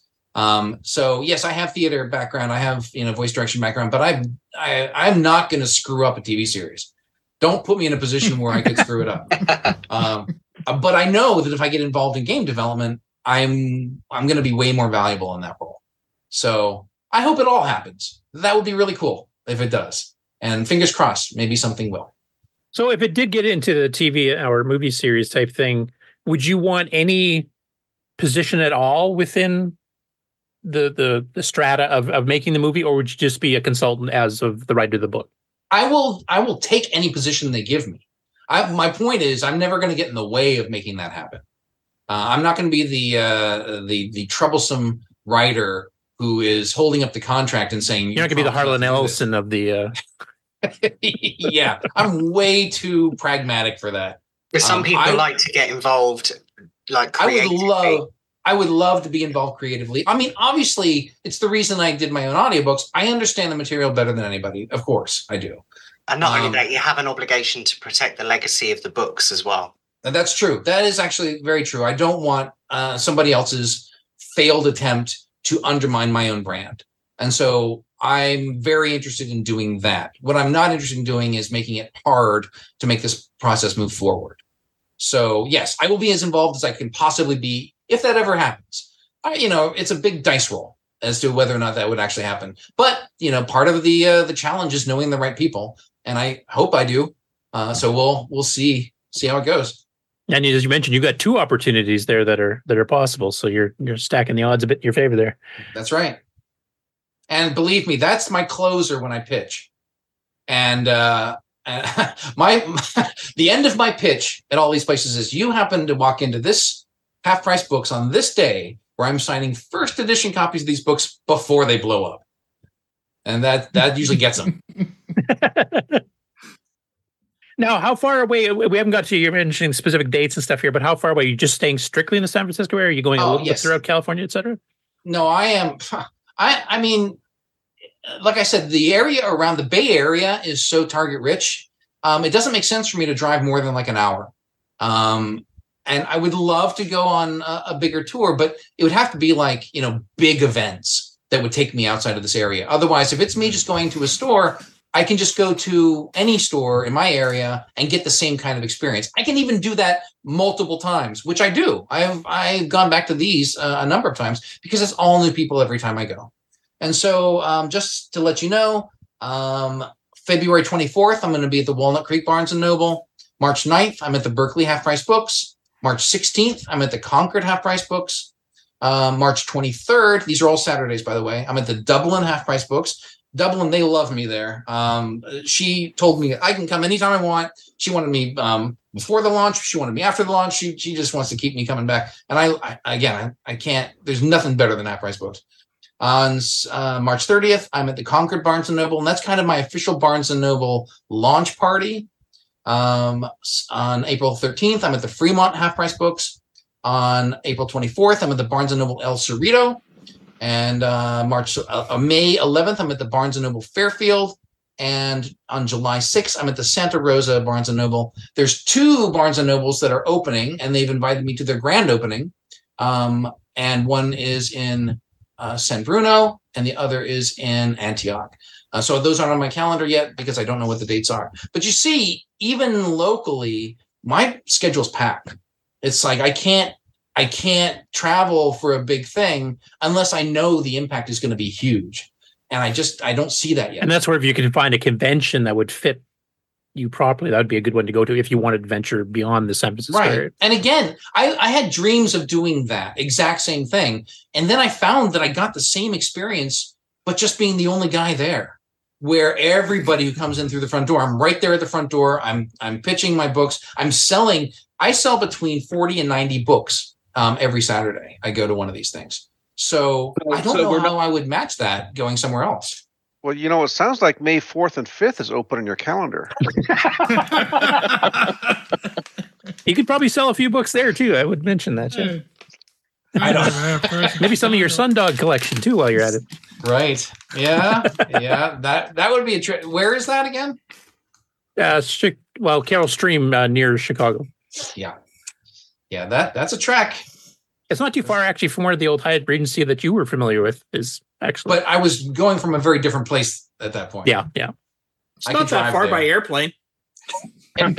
We'll even pick you up at the airport. You can save yourself a cab ride. Nice. How can I refuse that? And, and there'll be and there'll be uh, there'll be some uh, beverages at the uh, show. Some uh, You're just you're just Cocoa or it's something. impossible to say no. yeah. There's going to be So coffee I, there. I, I, I'm I'm I'm thinking I'm seeing with this this tour here that it's probably there's probably not a very large chance that we will uh, see you at the half price books in Bethel Park. Uh, I mean, not anytime soon. I'm I'm afraid. And and don't get me wrong. I mean, as far as the Coco uh, show goes, every year you guys do it, and I'm not there. I feel it. I mean, I would love to be there. It's just it's really difficult for me to to make that happen. Now, Um, I will mention so- it's it's still growing. Like uh, I, I Grant, I was hoping he was going to be here to, to announce it, but I took a look at the uh, the site of the, uh, the site that actually has the tables and who's reserved them. The entire hall is now sold out. We've now got Yeah. tables out in the hallway. That's fantastic. I mean, uh, you mentioned that last time I was here that it was uh, it was filling up. That's that's phenomenal. I love Yeah. hearing that. And All, all of the ones in the main hall are sold out as of when I checked this morning. So now it's uh, we've we've got an additional, I think, eleven tables outside that are now open for. They're going to be in the hallways. that's spectacular. One of these days, I'm going to be there. And we'll make Yep. you a TripTik from the Coco Fest back to your place with all the half price books in between highlighted. and Canadian miles, it's a short drive back. So Yeah, shipping books is not easy, Maps by the way. Yep. Shipping books is very heavy. But just get a big tour bus and you know that type of thing. When it's a movie, that's where you'll find me on my tour bus. Cool. I don't have any other questions, but it sounds like you have a lot of the dates. Are those dates posted up somewhere that people can yes kind of catch up? again mysterium.blog is your one-stop shop for all this stuff just make sure you click on all the links uh, so this one is um, events um, it has my calendar of uh, upcoming events and also has my old events see where i've been but uh, the big ones there are store and also subscribe i just recently got on substack because my old uh, newsletter they they tried to rake me over the coals for um, uh, for sending things out, and they wanted money like like a lot of money every month. And Substack is fantastic. I mean, basically, there's no subscriber limit, and I can send whenever I want to. So I do a monthly newsletter, um, and it's a lot of fun. Uh, so everyone should go to mysterium.blog and sign up for the, the newsletter, and you'll find all the opportunities. And also, um, FYI, if you have read the books and you don't want to wait for the uh, the books to come out in order to get the newest one, and you want a free e-copy right now, you can become an ARC reader. Um, I, I just sent those out last night, but I can send a few more. All you have to do is commit to reviewing on the day that it releases, which is the 27th. And I'd be glad to send you, if you've read the other books, I mean, it's a finale, so you have to have read the other books. Um, I'd be glad to send you an e-copy of the book. Cool. And Mark just posted the links to Mysterium.blog um, and the Big Cartel one on in the chat there, so people can look that up there and click on them themselves. Very cool. I have a quick question. Do they come out with uh, on for e-readers? Yes. Well, sure. Yeah. I mean, it's, so it's available on Amazon, and um, and the ebooks there are Kindle. You know, but uh, they can go anywhere. Um, and I haven't yet. I, I haven't made it available anywhere but there. And the reason um, for that is it's on Kindle uh, Unlimited, which is their, you know, their they have a you you get a subscription, you get all of those books for free. And if you do that, um, you cannot sell the ebook anywhere else. So for now, that's that's It's exclusive. My, uh, yeah, that's that's my deal. Um, and so I might rethink that eventually, but I, I think it's uh it's the way I need to be for right now. Thank you. Okay. Any further questions from the chat or from the panel? I've well asked all the ones I wanted. I'm not seeing any. Um, hey, uh, if you have purchased the the books before the ebooks, um, you can um, go now to Amazon and uh, pre-order it. Um, and honestly, you know, if you're not going to get the physical books, I uh, I really appreciate those pre-orders because they help in the ratings, the uh, the ranking of those books on on the first day. Anything that can help get the the rankings up in those first couple of weeks is awesome. Because those are the things that cause visibility for the book. And uh and I, I think that's kind of what I'm going to be focused on immediately. I, again, I don't know what I'm going to work on, what what book the next book is. I'm going to focus on marketing because I don't do it as well as I need to. I need to get get those rankings up. Um, so uh, any anything you can do, uh, I'd love to to get the help and get the word out. Merchandising. Yep. Yep. Cool. Well, thanks so much for being on. Thanks for digging out all that coco stuff. I know that was a bit of a pain in the ass. Pain and everywhere. It was it's, it's for exercise, I guess, but uh,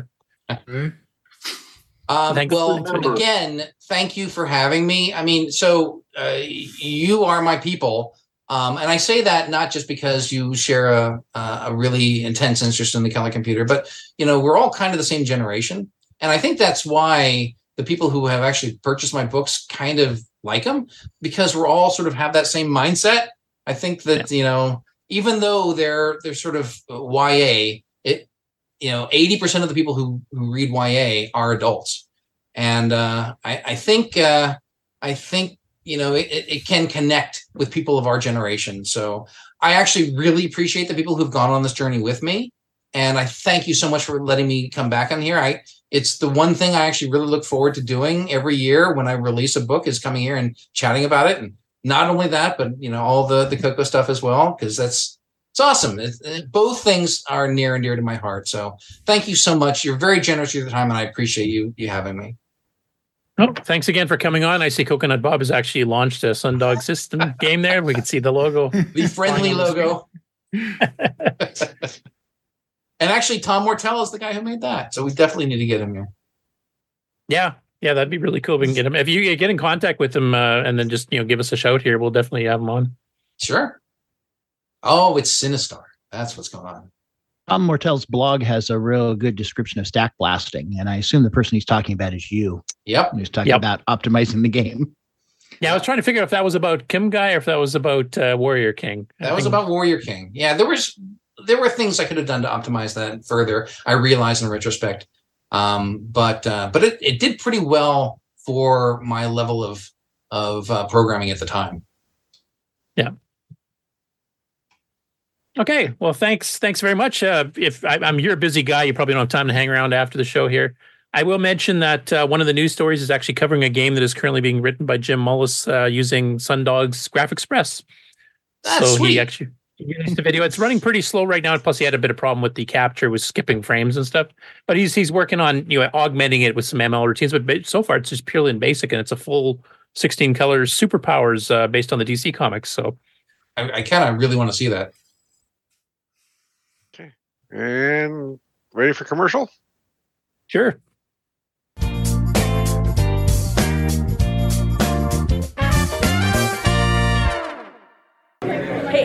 Taylor. We're watching the Coco Nation show. Yeah, we are. Woo! You should too.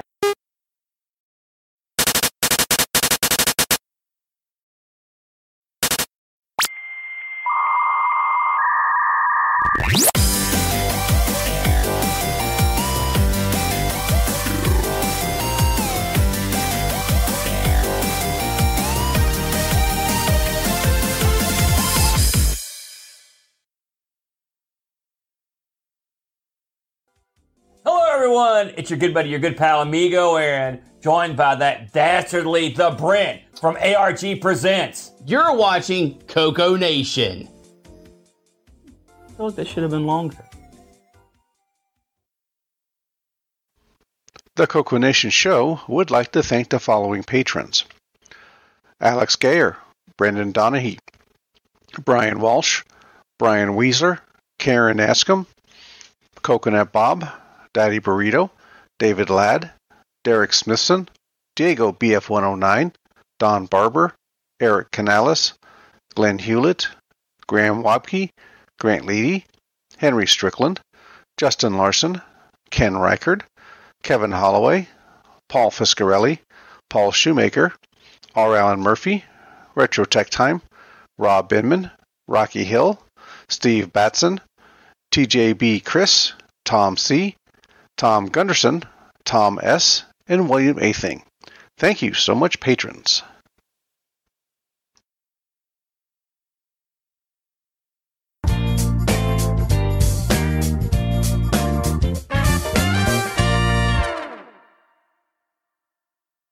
Welcome to everybody's favorite segment Who's New to Discord? B Brain says, Hi all, my name is Steve S. I cut my teeth on a Model 1 in grade school. 78? Though our family's first computer was an OG Coco, 32K Model E. Thus began my multi-year obsession with writing games. Recently picked up a Coco 3 and an SDC cart, and have been rediscovering a few of my games in the archive.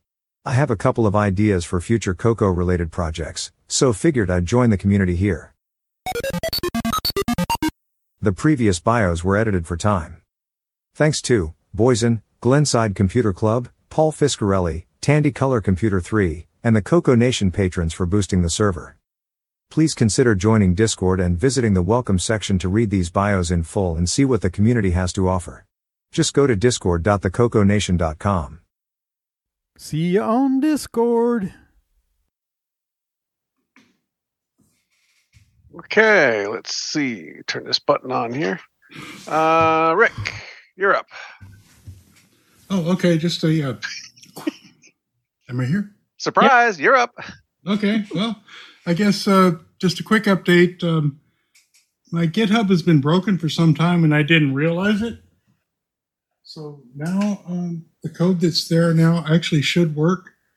And uh, do web server things unless it crashes. No, hey, so it's working again. So the mysterious uh, network error is gone, and we can uh, start playing with the the real problem of creating HTML pages again. Anyway, that's it. If you've been trying to use my code and it hasn't been working, it works now. Sorry. Um, Okay. Which but it's all URL? better. oh, my GitHub. Um, yeah, which one? I didn't think to know it. The the dub dub dub one. And geez, Is it the Coco IO one or it's the other one? yeah, the Coco IO. The man, life is so hard. Uh, where's GitHub? GitHub. Get the link. Show me my page. It's saved here. Oh, this is ridiculous. I can't get into it right now. Um, I'll I have to post it later. The people who are affected know where to go. I guess I could say. Oh, I found the one three hours ago. Okay. Coco www. Yeah, that one. Okay. Thank you. I, I was totally unprepared there. I check it regularly, but there haven't been any updates. I figured you're just holding out on us. Well, I didn't realize it was broken, so I left it broken. and then uh, the infamous Mr. Murphy informed me that uh, it was broke, so I fixed it. And now we're to the end of the page bug that we were at before. So we have solved all the regressive bugs and gone back to the current bugs. All right. Uh, anybody else have any project updates? Uh, I do. Uh, my uh, 6309 uh, computer is uh, on the way.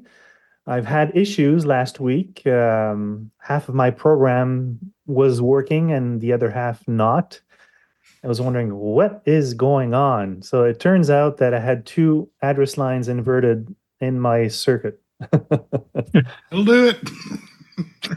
yeah. So now coding is a lot better now. it's faster. It's like trying to program the Apple II graphics screen. That's what Ah, it is. It was it's jumping all over. Exactly. If, if it's the first two, then you've just made the big endian, little endian. Yeah. It was really a head scratcher. And I showed Curtis, what's wrong with my code? And I'm go- I'm looking at it and going, "There's nothing wrong with your code. I can't see why this is Code crashing." is fine, all right? So that's just the beauty of software. I mean, hardware design. Yeah. That's why I stick with software. Yeah, everything works and it still doesn't work. Software has its moments too. Okay. Anybody else?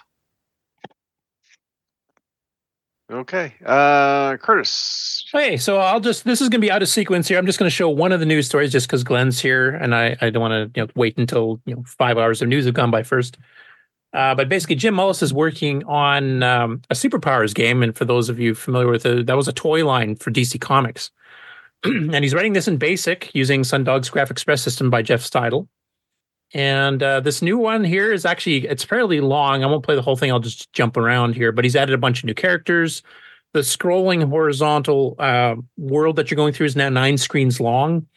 Um, and he's it, he realized it's slow. I mean, it's running a lot better than Basic by itself would type thing. But he's actually in, enlisted. I think it was a Paul Fiscarelli, who's done a lot of really cool, you know, sprite machine language demo stuff on the Coco 3 is actually going to help him write a couple machine language team to augment a few things that are slowing it down. But I thought I would show a bit of that. So, and now, unfortunately, when he did the capture here, he didn't notice at the time, but none of the audio came through because he does have some audio in there too, but you won't hear it. Like, not today. Okay, is that coming through? Mm-hmm. I'm not hearing any audio. Yeah. now this is a splash screen that comes built in with Graph Express, and I think you have to include it if I remember the licensing, uh, Glenn, just to let people know where the engine came from, if I remember. That's a shame, but okay.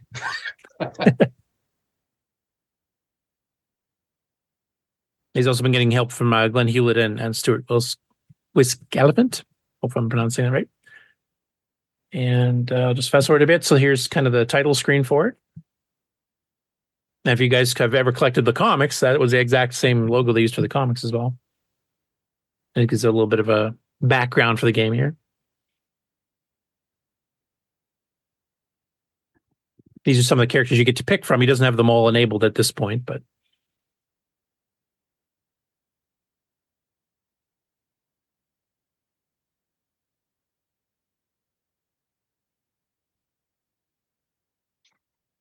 now it's got the long loading of the entire maps and stuff. So I'll fast forward that part to a little bit of the gameplay.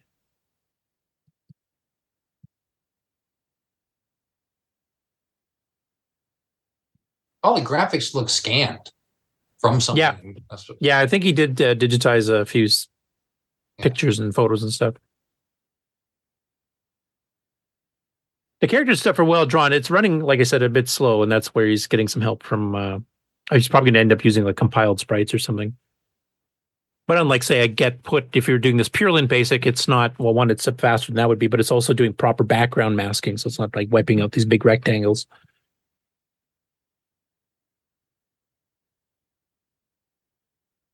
But he's got a whole like cityscape and a park and stuff. Now, one part I will fast forward here, and uh, that's probably about it. I'll do for this one. He's got one interesting uh, building that pops up. It's almost a strategy game. yeah, the speed it is.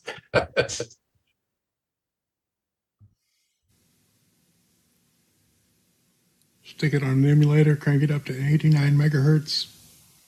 Yeah, GIME-X would help here for sure. Is this like the turn-based Frogger?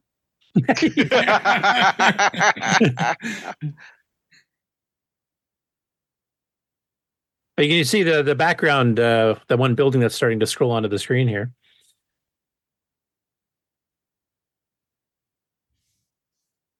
Oh, so this is historical then. yeah. Little heat vision blast that Superman sends out and stuff too. But I know he's been when he's been talking that it sounds like they're going to be able to speed up quite a bit of this uh, by quite a lot actually. So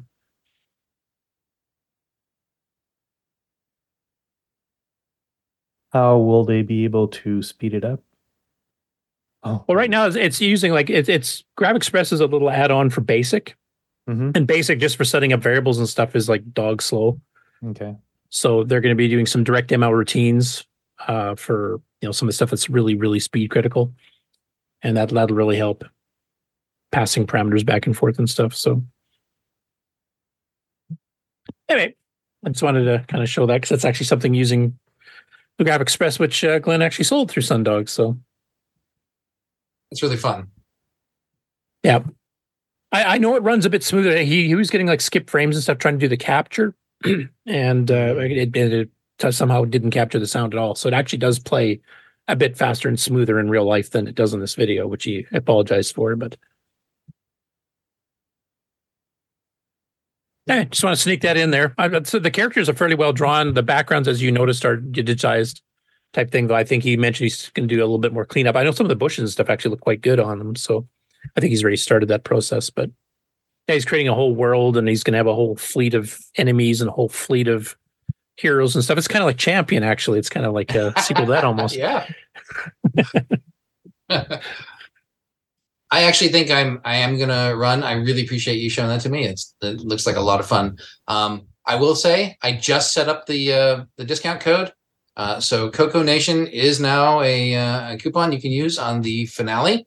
Um, and if you get the other books, it's 15% off anyway. I already have a, a, a little discount for that. So come on over to mysterium.blog, take a look at the books, and I will see you guys all later. Th- thanks again for coming by, Glenn. All right. Thanks very much. Bye bye. All right, bye. Okay, next up, game on results. Take a sip of coffee there, Ken, and unmute, unmute yourself. Are you ready, Sloopy? You got to give the game on results now. All right, here's the intro.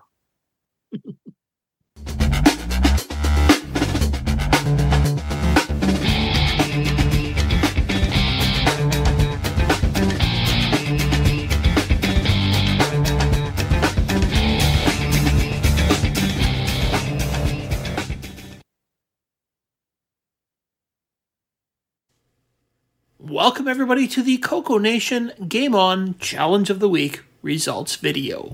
This week we played Time Fighter. we had a total of 16 scores submitted. The first one was from Coconut Bob with a score of 11,018. Unfortunately, I think he made a mistake and this wasn't the proper game.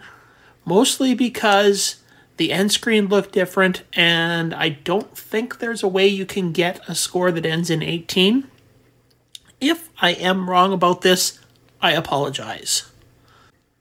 And then we had Marco with 1200, Mark B with 1400, Henry III 2400, Ed Rhodes 2500, Pedro Pena 2600, Sloopy Malibu 4200, Mr. Dave 6309 5200, tied for seventh we had Canadian Retro Things and Jim Bry with 6200, Sab had 6600, L. Curtis Boyle 10400, Shenley and Tasman tied for third with 10,700.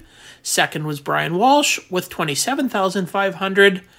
And this week's number one score goes to Dr. Ted with 33,800. Thanks, everybody that played. We'll see you again next week. And the Coco Nation salutes Dr. Ted.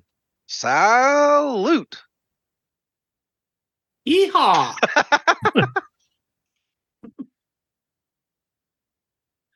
All right, so Time Fighter. I did manage to find a couple of uh, reviews of this game. Uh, the first one is from Rainbow. What is it? March of 1984. And they basically just say it's uh, challenging, contains great graphics and sound, holds your interest even after a couple of dozen run throughs. Um, the game had a lot of professional expertise that went into it. Uh, so expect to have a good time improving your skills during the many attempts that you're going to have playing this game. And uh, basically, the reviewer at the end says that he knows that you will consider this program one of the best in your library of computer games. It's a real gem. So he really liked it. The other one was from uh yeah, another magazine that I can't see what it's Oh, right computer now. magazine. Yeah, that's the one. Um little short write up about it on here. And uh basically uh game that gets the most out of your color computer. It's fast, graphics are well done.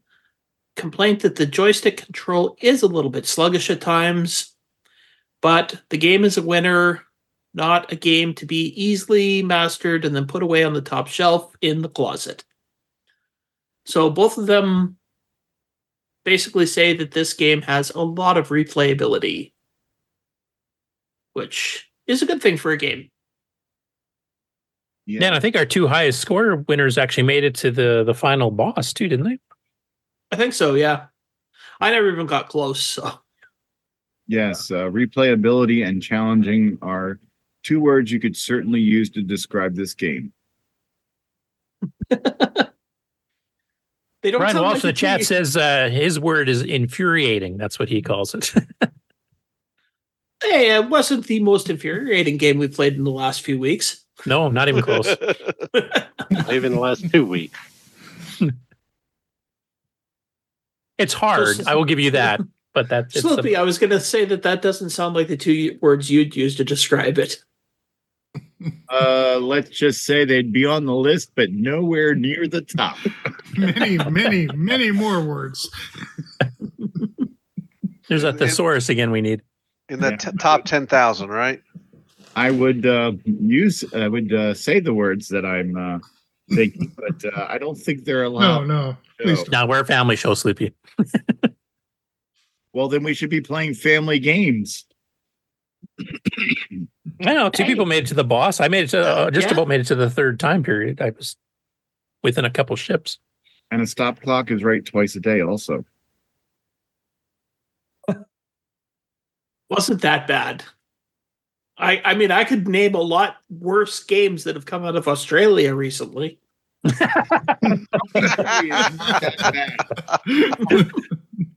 It's a good game. There, see, he's- he's come around now. He said good it's a good game now. So There. So good. It's a good game. Jumping Joey is a good game. Yes. it's a hard game. I will give you that. Time Fighter is a hard game. Once you kind of get used to it, though, it's it's not too bad. There's little tip, tips and trick techniques you can use. Yep. So, as um, for example, Curtis, what are some tips and tricks that you can use in this game to get a better score?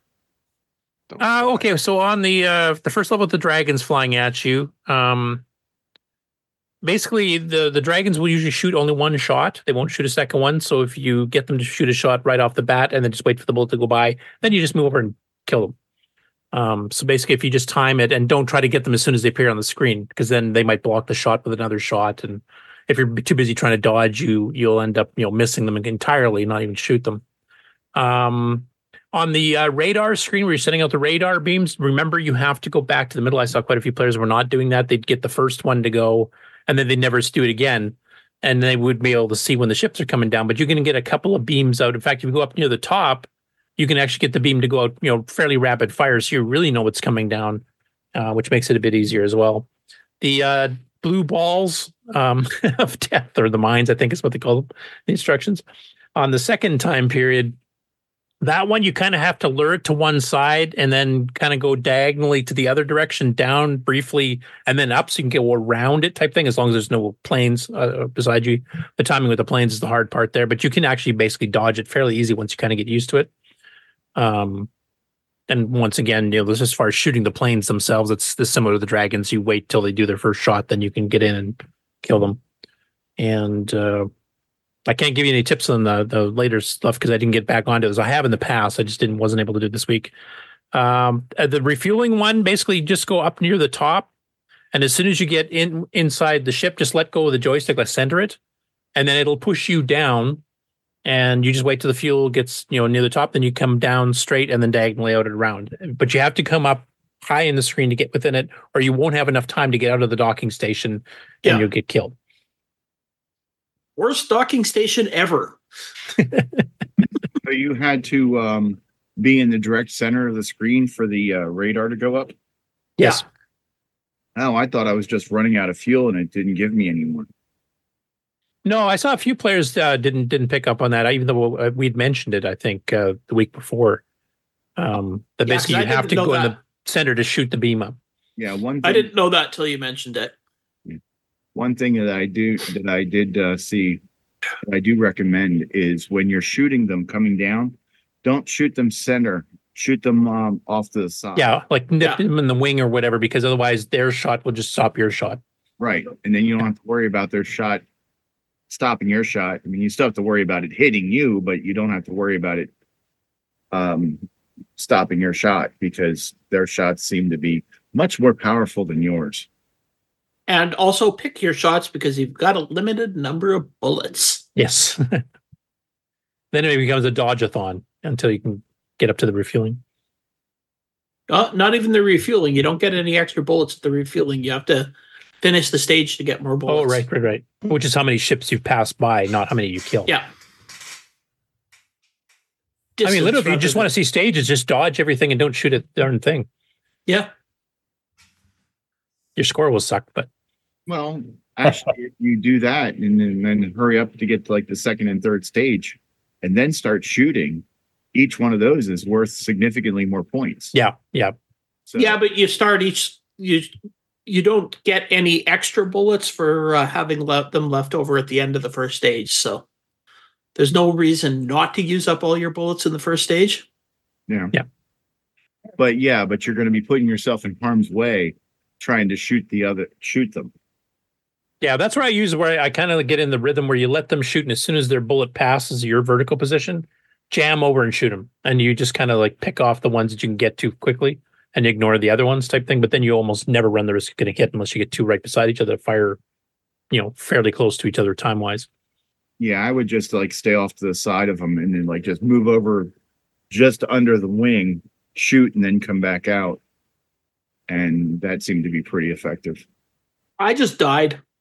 I, I do remember when I first saw the ad for it, I thought this sounds like Time Pilot. I love Time Pilot. And then when you get the game, it's nothing like Time Pilot, except for the traveling through time part. So a uh, fairly uh, difficult game, but it's actually challenging enough that it doesn't frustrate you.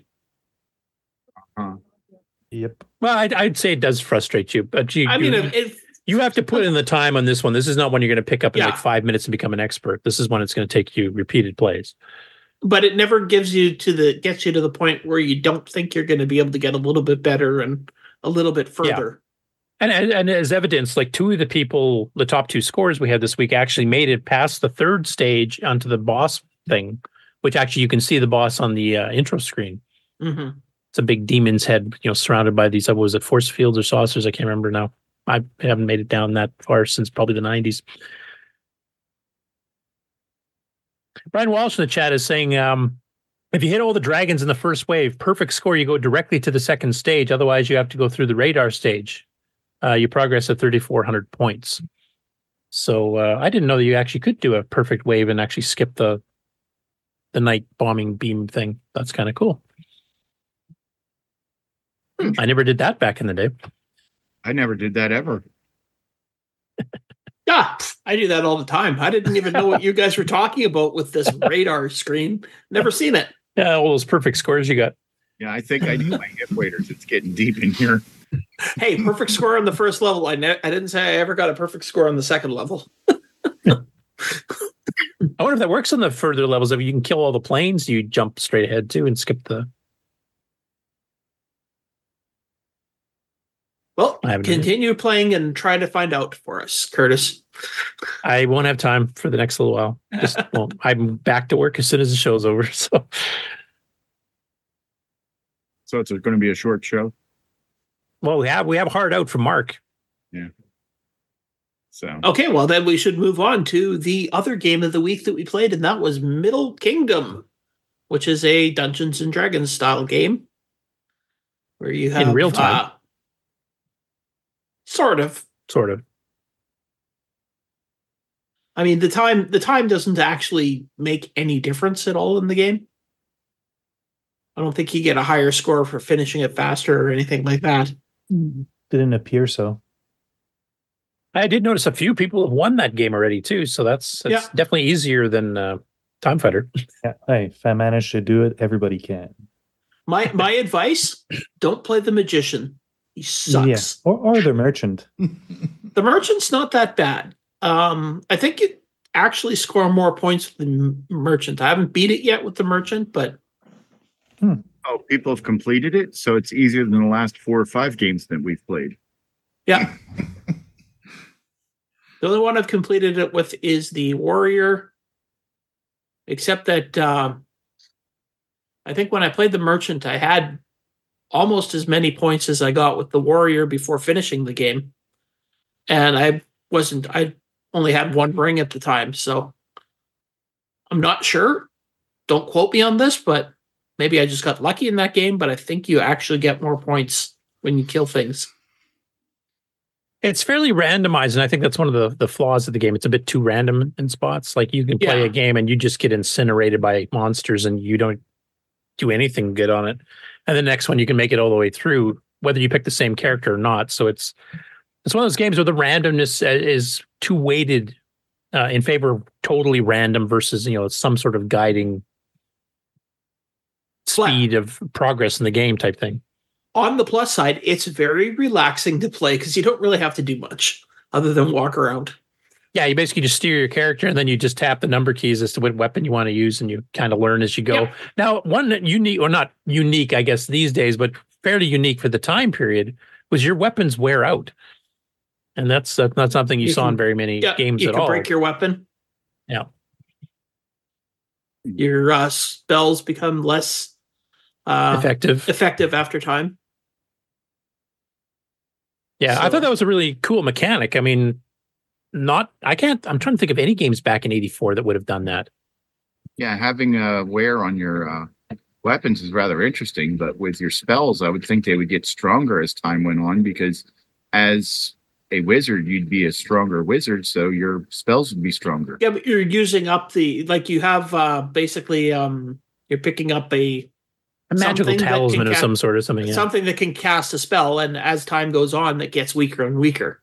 Okay, that makes more sense.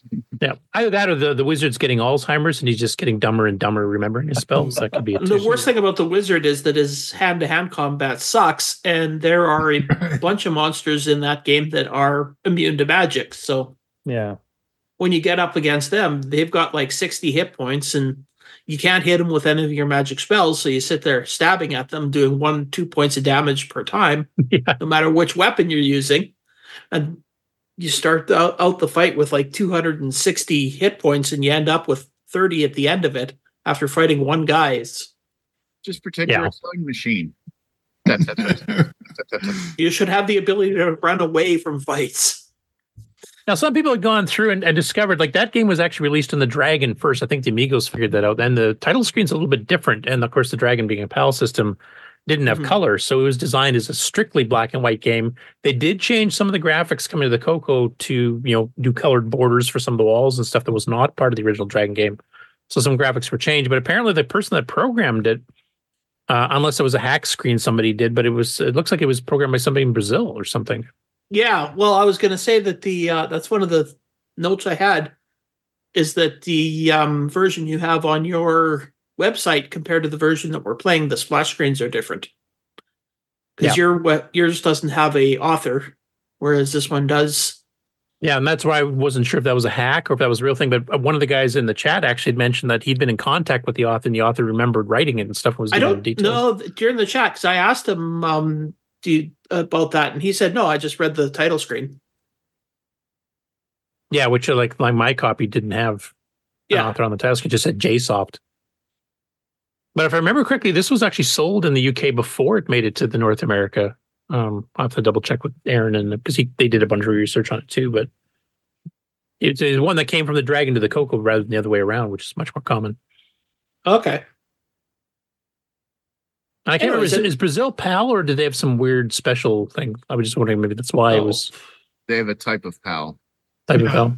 Yeah, you know you have PAL and PAL A, B, C, D, G. I think it's PAL M, I think. Yeah, I think it's PAL M. It's like yeah, so probably was a bit of an hertz easier conversion to keep the speed consistent. Yeah, Um, it's a and I can't remember. Did their their PAL M wouldn't have had artifact colors either? Then right? no, it's it's the same PAL. It's the frequency of the of the um Oh, channel. it's like sixty hertz PAL or something. no, it's 50 hertz. Oh, it's 50 hertz. But it's the, Oh, 60. the frequency of the uh, channels is different. Okay, that's the M part. Yeah. No, it was a nice little game. It was a fairly unique one. I remember getting it. Uh, I heard it back in the day, and uh, I, I played a fair bit of it when I was younger. It was an offsite uh, backup copy that you had. Distributed backup, yes. Yes. Our entire club distributed backup. That game was never going to disappear. And we actually purchased. Uh, that was one the the club purchased, and unfortunately, that's one of the tapes that got lost at some point. But we did have the original manual, the original tape for it.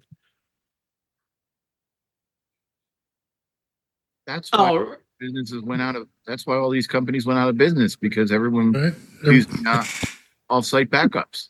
Every club had one.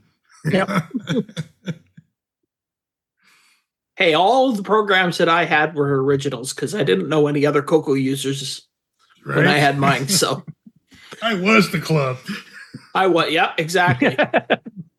I did like uh, after I started going to Rainbow Fest in '86. I did start buying stuff because then I would meet the people that wrote them, and they'd be complaining about piracy, and I just I kind of felt bad. Remember that time I was working too. I wasn't just a student that had no money. So I knew one other person that had a Coco, and he came from a super religious family. So there was no way that there's going to be any offsite backups from him.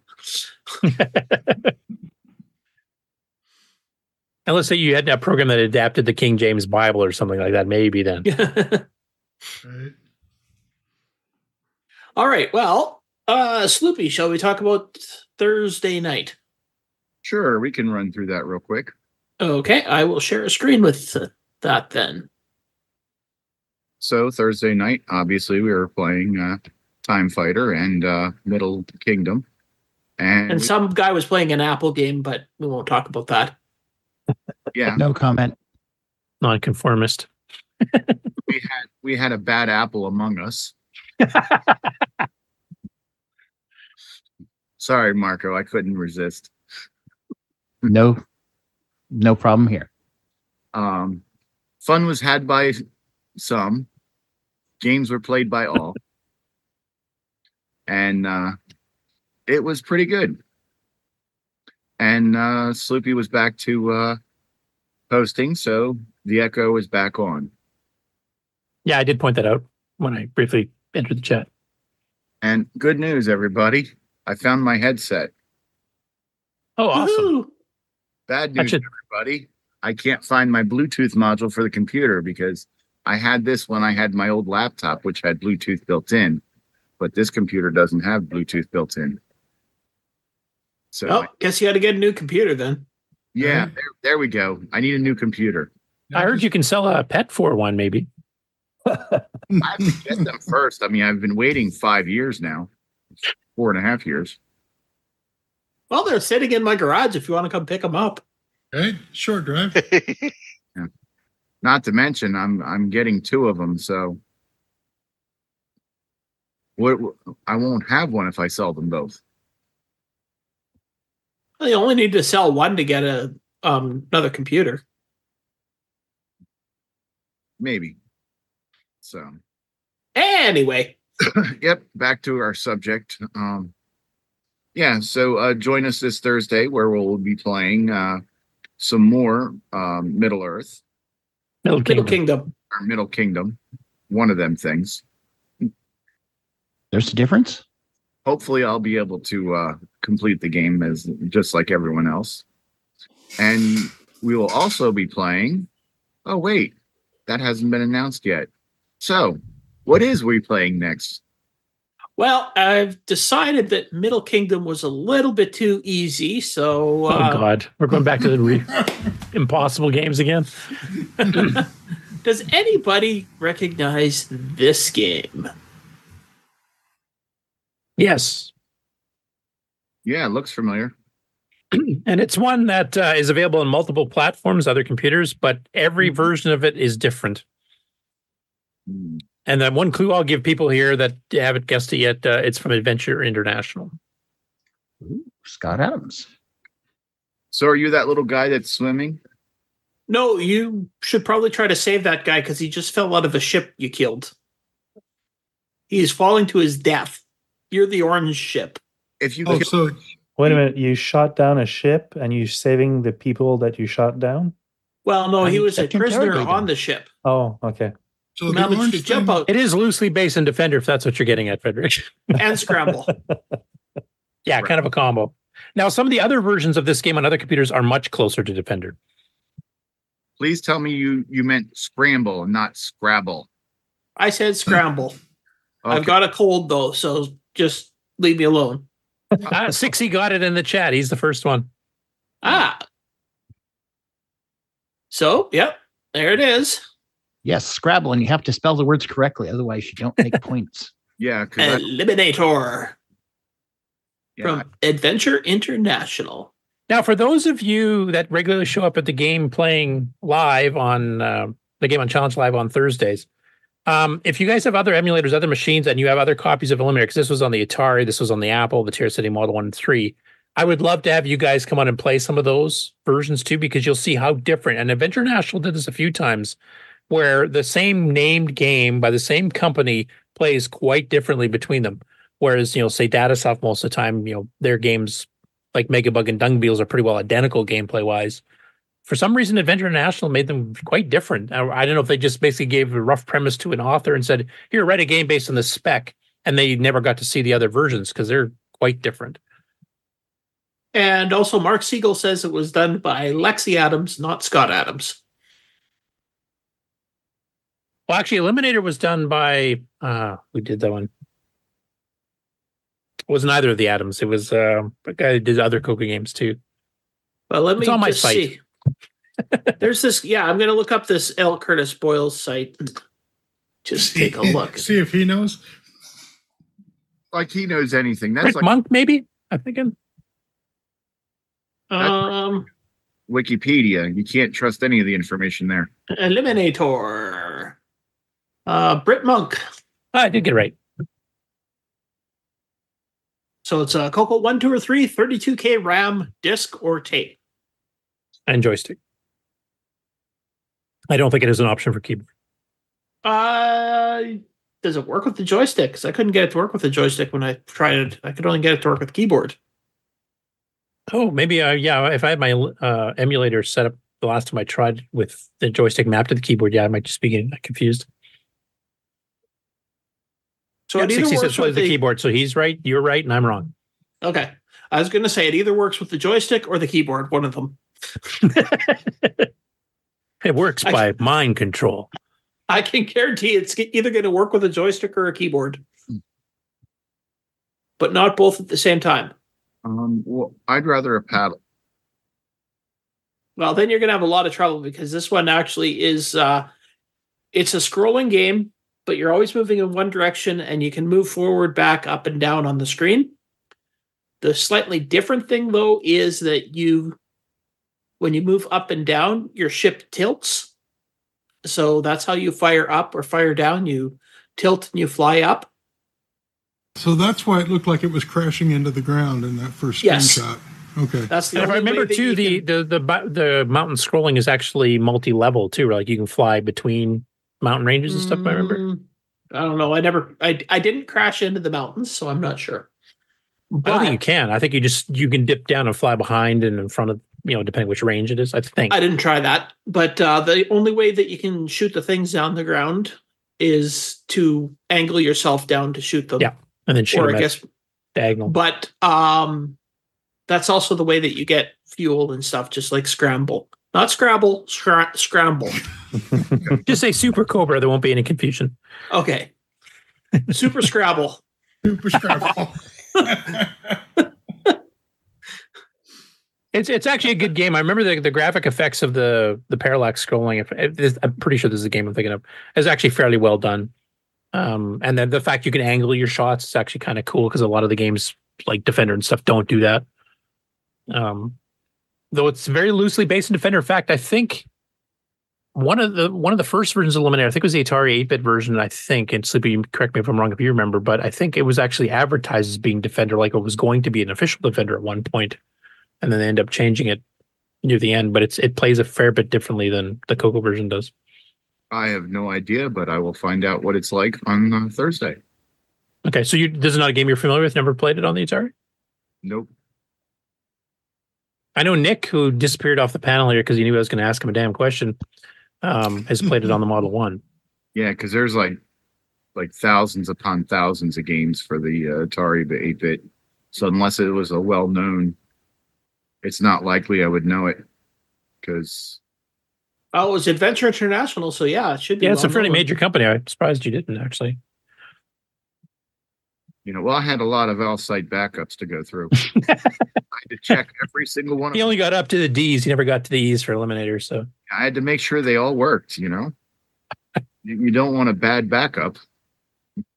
Well, it is available. I just I just found it. it is available for the Commodore 64. So you can try that version then. Yeah, I'd like to see some of the other ones. I've seen the Model One and I've seen the Atari version play before. I can't remember if I've seen the Apple Two or it was just a video. But somebody had a you know the Model One on. I think it was Nick actually that showed me privately what it was like on the Model One and Three.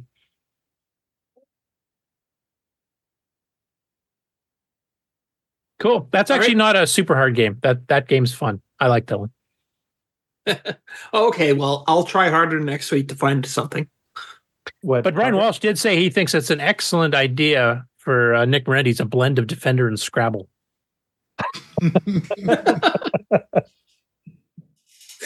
You got to catch the tiles as they're falling out of the ships. Quick, triple world score. Quick. Rear guard almost had that because you had to shoot letters at part of that, and that's another Adventure National game.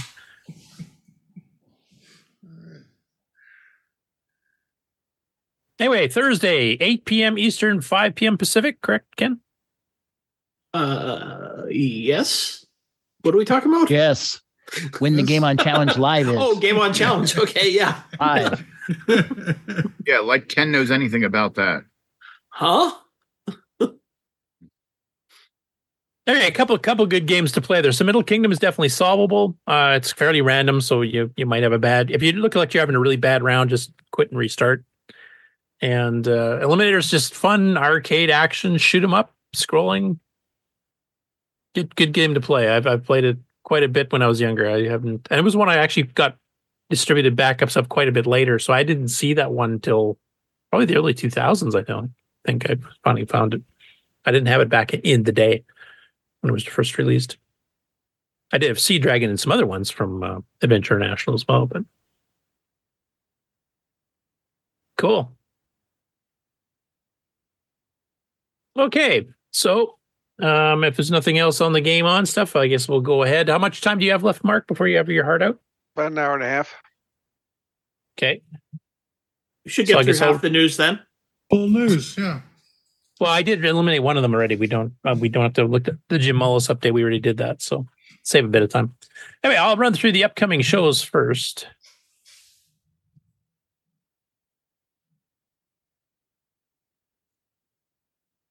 Okay, you guys are seeing uh, SoCal VCF. Yep. Okay, so that's coming up pretty soon. Actually, that's in like two weeks in Orange, California, at the Hotel Fera Event Center, February seventeenth to eighteenth. And um, they've actually been picking up a lot of exhibitors and speakers here now. so I thought I'd quickly go through that. Um, so speakers wise, uh, Fujinet, of course, and Thomas Cherryholmes will be talking. It sounds like a little bit about the Coco version, though he'll be mainly about the uh, Atari, and he has his own booth there if you want to check stuff out too. Um, Randy Kindig of the Floppy Days podcast and the Antic podcast is going to be there as well, talking about getting the most enjoyment from vintage computers with modern upgrades, like the Coco SDC. Uh, they've added a few other ones here down the bottom here too. They got the Blue Sky Rangers, the television programmer's 40th reunion. That's going to be a cool one. And some the new ones there. And then they've got exhibitors, and that's really filled up. There's a ton of them in here now. There's a couple Coco ones, so I'll just uh, skip forward. Actually, I think I already got on the other tab here already. Yeah, so this first one here called Exhibit Treasures of the 80s with TRS and Treasures capitalized uh, by Jay Rollins. And I'll just read it out for the audio listeners here. It says Tandy's family of color computers were groundbreaking players in the home computer revolution in the 1980s. Several models were produced between 1980 and 1991, providing many young programmers and gamers with their first exposure to computing. Come enjoy a hands on demonstration of some working examples of this family, including a Coco 2 and a one of a kind, heavily modified MC10. That intrigues me. And then the second one is exhibit for the CoPi Co, Wi-Fi and more for the Tandy Color computer. And this is Thomas Shanks. Uh, we're working on a Wi-Fi card for the Tandy Color computer based on the Raspberry Pi Pico W. And we'd like to show off what we've got working so far on our currently breadboard stage prototype. Please come connect with us if you're interested in keeping up with the development or becoming an early alpha tester later this year. So, two of the exhibitors are actually going to be showing Coco specifically at the show. So, uh, Wayne Campbell, if you're still in the chat, I know that was one show you're going to try to make because you're actually in the area. If you do manage to get out there, please visit these two booths and uh, take some pictures and stuff and send them up, or maybe even try to do a live cast if you have the capability on your phone.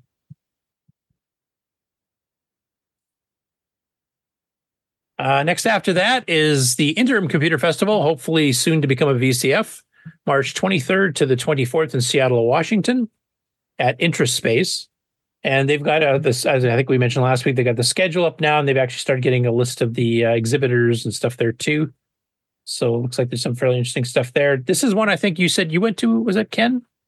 You went to a year, year ago, two years ago. Six months ago or so. It was in October. Oh, okay. Was it that recent? I thought it was longer. Yeah. Yeah, it was in the fall. And I know you had fun at that one. So, and Mark, you're still still on on for going to that one, as you know. Cool.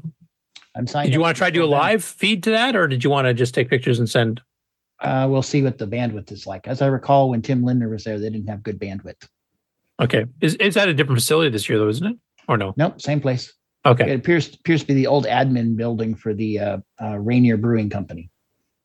Oh, free booze, awesome. No, I'm just kidding. Well, 40 years ago.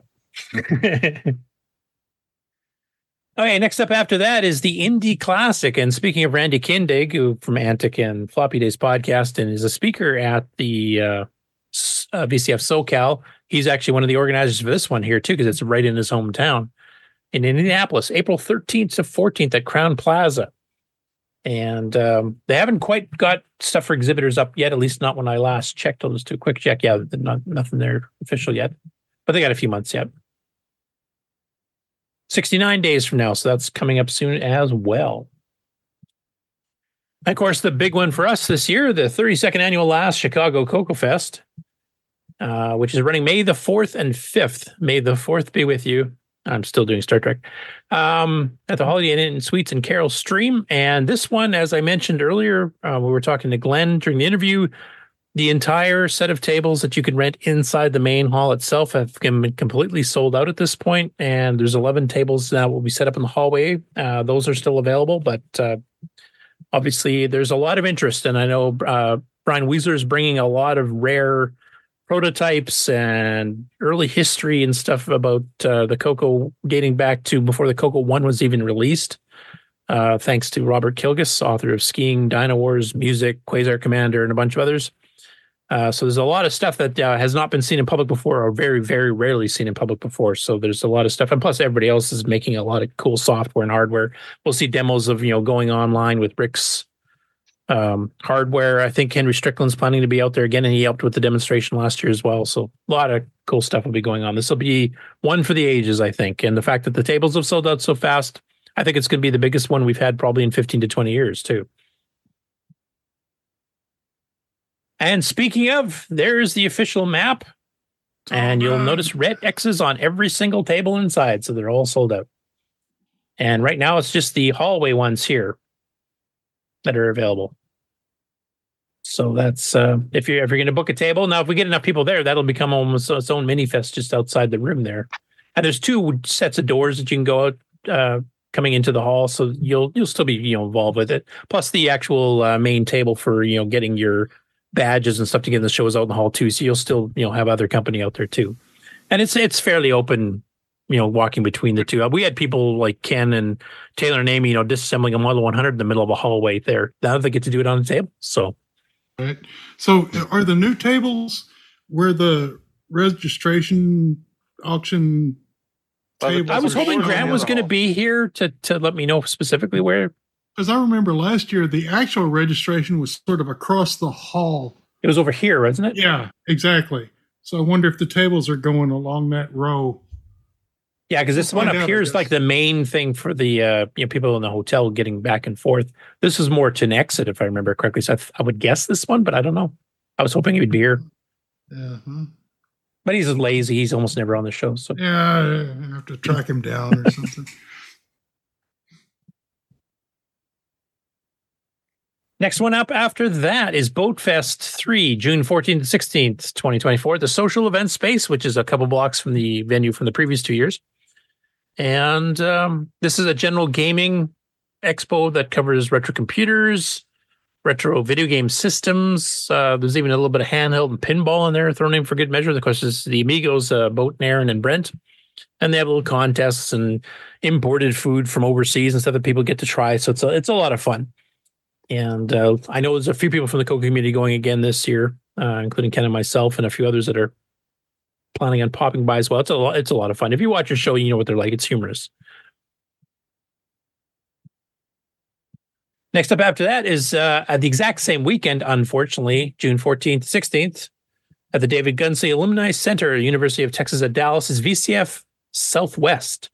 And they are having their show within a show this year. They're going to have a Tandy assembly. So a lot of the Tandy guys will be getting together for a bit of a meetup, kind of like they did in California. Uh, it's not a like an official theme or anything of the entire show. There's a couple of these little shows within a show there. So um, they've also got uh, Jeff Wires from Chronological Gaming is one of the speakers this year. I haven't checked to see if we've got any more speakers added on. They just had a couple. So if you're into the video game history of all video games, uh, maybe even handled electronic games, including a lot of Coco stuff, he's uh, there's a bunch of them we'll be covering in the gaming news. Um, but he's kind of going through in chronological order, hence the name of the channel. and uh, it'd be really cool. I, I would have loved to meet him in person if I could have made it this year. I'm going to try to get there next year if I can, and hopefully he'll do another seminar, or maybe I'll even hop on stage with him. Who knows? And then the last one I got is the uh, Tandy Assembly 2024, September 27th to 29th in Springfield, Ohio, at the Courtyard by Marriott Springfield. And um, of course, this is for all Tandy machines. This covers like pocket computers, the Model 100 series, the Tandy 1000 series, Cocos, TRS-80 Model 1, 2, 3, 4, 12, 16, 16B, et cetera, et cetera, et cetera. So that covers all the computers that Tandy made. And uh, the Coco, of course, is a big part of that. And they've already got some of their swag on sale if you want to grab t-shirts, et cetera, there. I don't know if they've got exhibitors or speakers up here yet. It's pretty early because the show's quite a few months out. That doesn't look like it's so far. Nope, not yet. But you know, quite a, quite a few months out yet. So that's the ones I have listed. If you guys have any others that I'm missing that uh, involve the Coco, uh, please send them um, to us at the Coco Nation Show, and I'll include them uh, and you know mention them every week until the actual event happens. That's it for those. So game on news, I guess, next. Okay.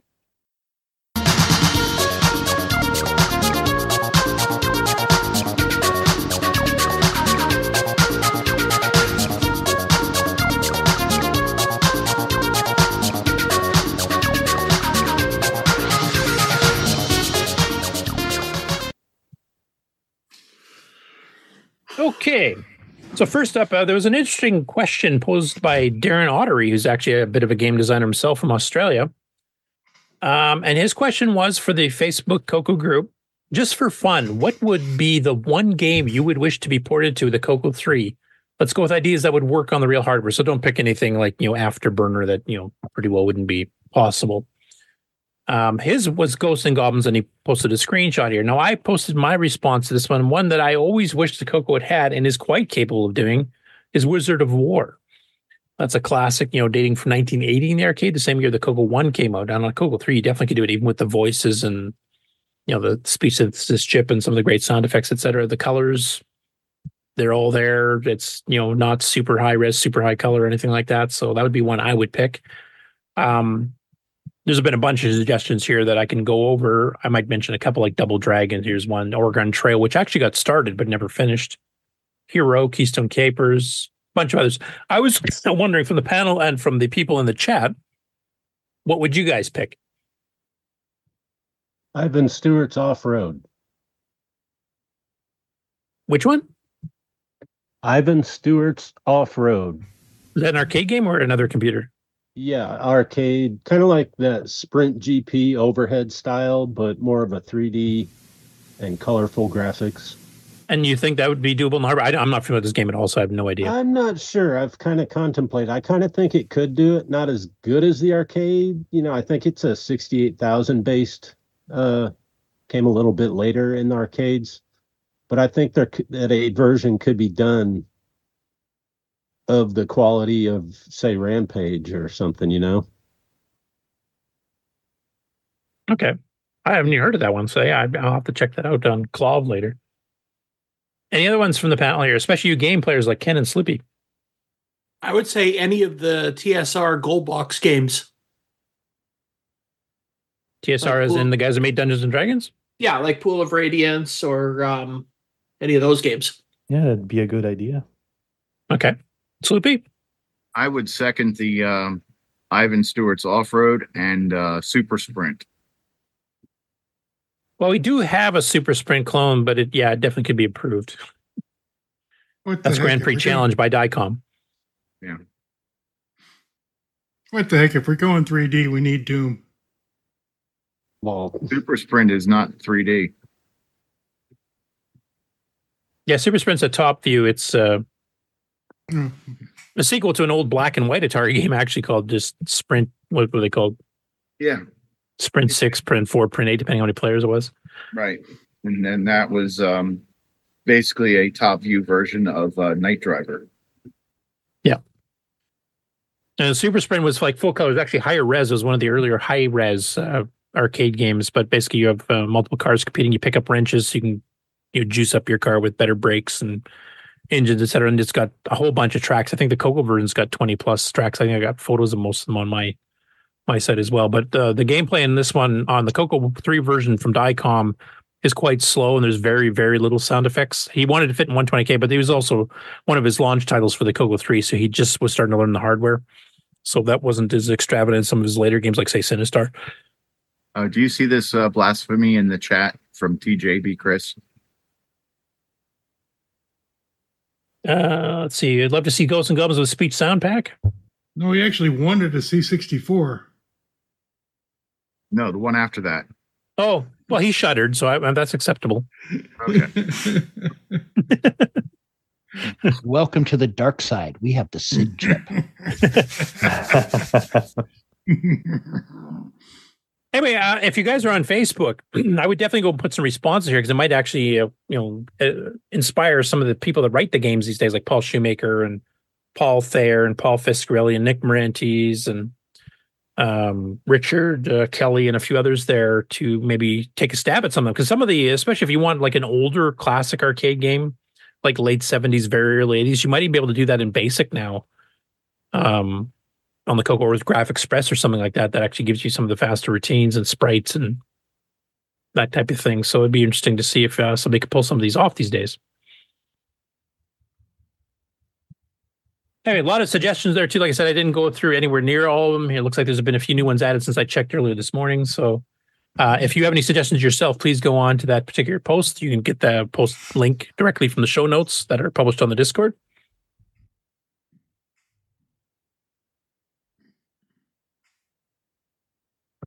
Uh, next up, Rick Adams has gone back to revisit Shanghai.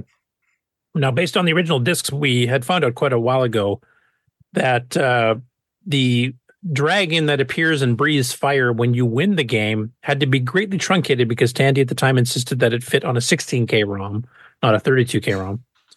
And uh, so he's been kind of going through and making the disc version with that, you know, obviously has more room and he's got the dragon quite a bit bigger, as you can see in the screenshot here. Now, I have seen in Discord, I think since this, he's actually published it even further. He's got almost the entire original dragon on there now. And I think Paul Fiscarelli is now joined in on that, thinks he can get the entire dragon plus the title screen. Because I mean, the, the, title screen on the current Shanghai is uh, basically just the word Shanghai and then some sample tiles. The original one actually had the dragon within this big circular, almost Celtic looking Uh, surrounding lost things. So- you lost your mic What? there, uh, Curtis. Yeah, while you plug your mic back in, I have a question. if if they changed the graphic to a two color graphic halfway down, would there be room for it to fit then? Sorry, what was that? The graphic starts as a four color graphic. If it changed to a two color graphic halfway through the screen, would it then fit? And can that magic be done? It just You mean like time and interrupt to switch display modes? well because it's it's it's as big as it is because it's four colors, but it only Actually, it's it's more be. that. Flames alone are six. Oh, okay, that's already separate. Never mind.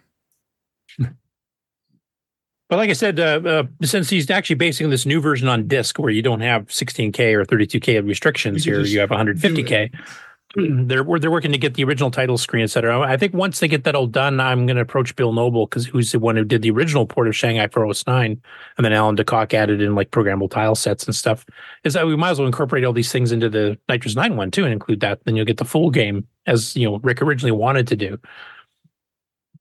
But it's, it's cool. It's kind of revisiting that game that he did, you know, so long ago, and is you know getting it back to what he originally envisioned for it before you got told, nope, 16k is as much we're going to let you use here because we want to keep the cost of the cartridge down. Uh, next up, Chronologica Gaming, which has been going through September of 1982, and now he's doing all the ones that they don't have specific dates, but there's a bunch of Coco ones in here. and I because we do have a hard out here, I'm not going to go through all of them. There's some Dragon ones here too. So I'm just going to rattle off a few, and if you guys want to see any of them in person, just let me know. Um, most of these, I think most of us are familiar with. the first one here, you can see the uh, title on the screen here. It's called Devil's Triangle, and it's a text adventure game for the uh, Dragon 32 by Abacus Software. And it's just a text adventure, so I'm not going to play any of that because it's kind of boring to watch. Um, and then one that Ken uh, Waters said, uh, just you know, it goes straight to his heart. He just loves this game. Frog Trek. You You remember the one, Ken? Are you still here? Yes, I love that game. I can hear the sarcasm. I'd like to. How how, how did he like it?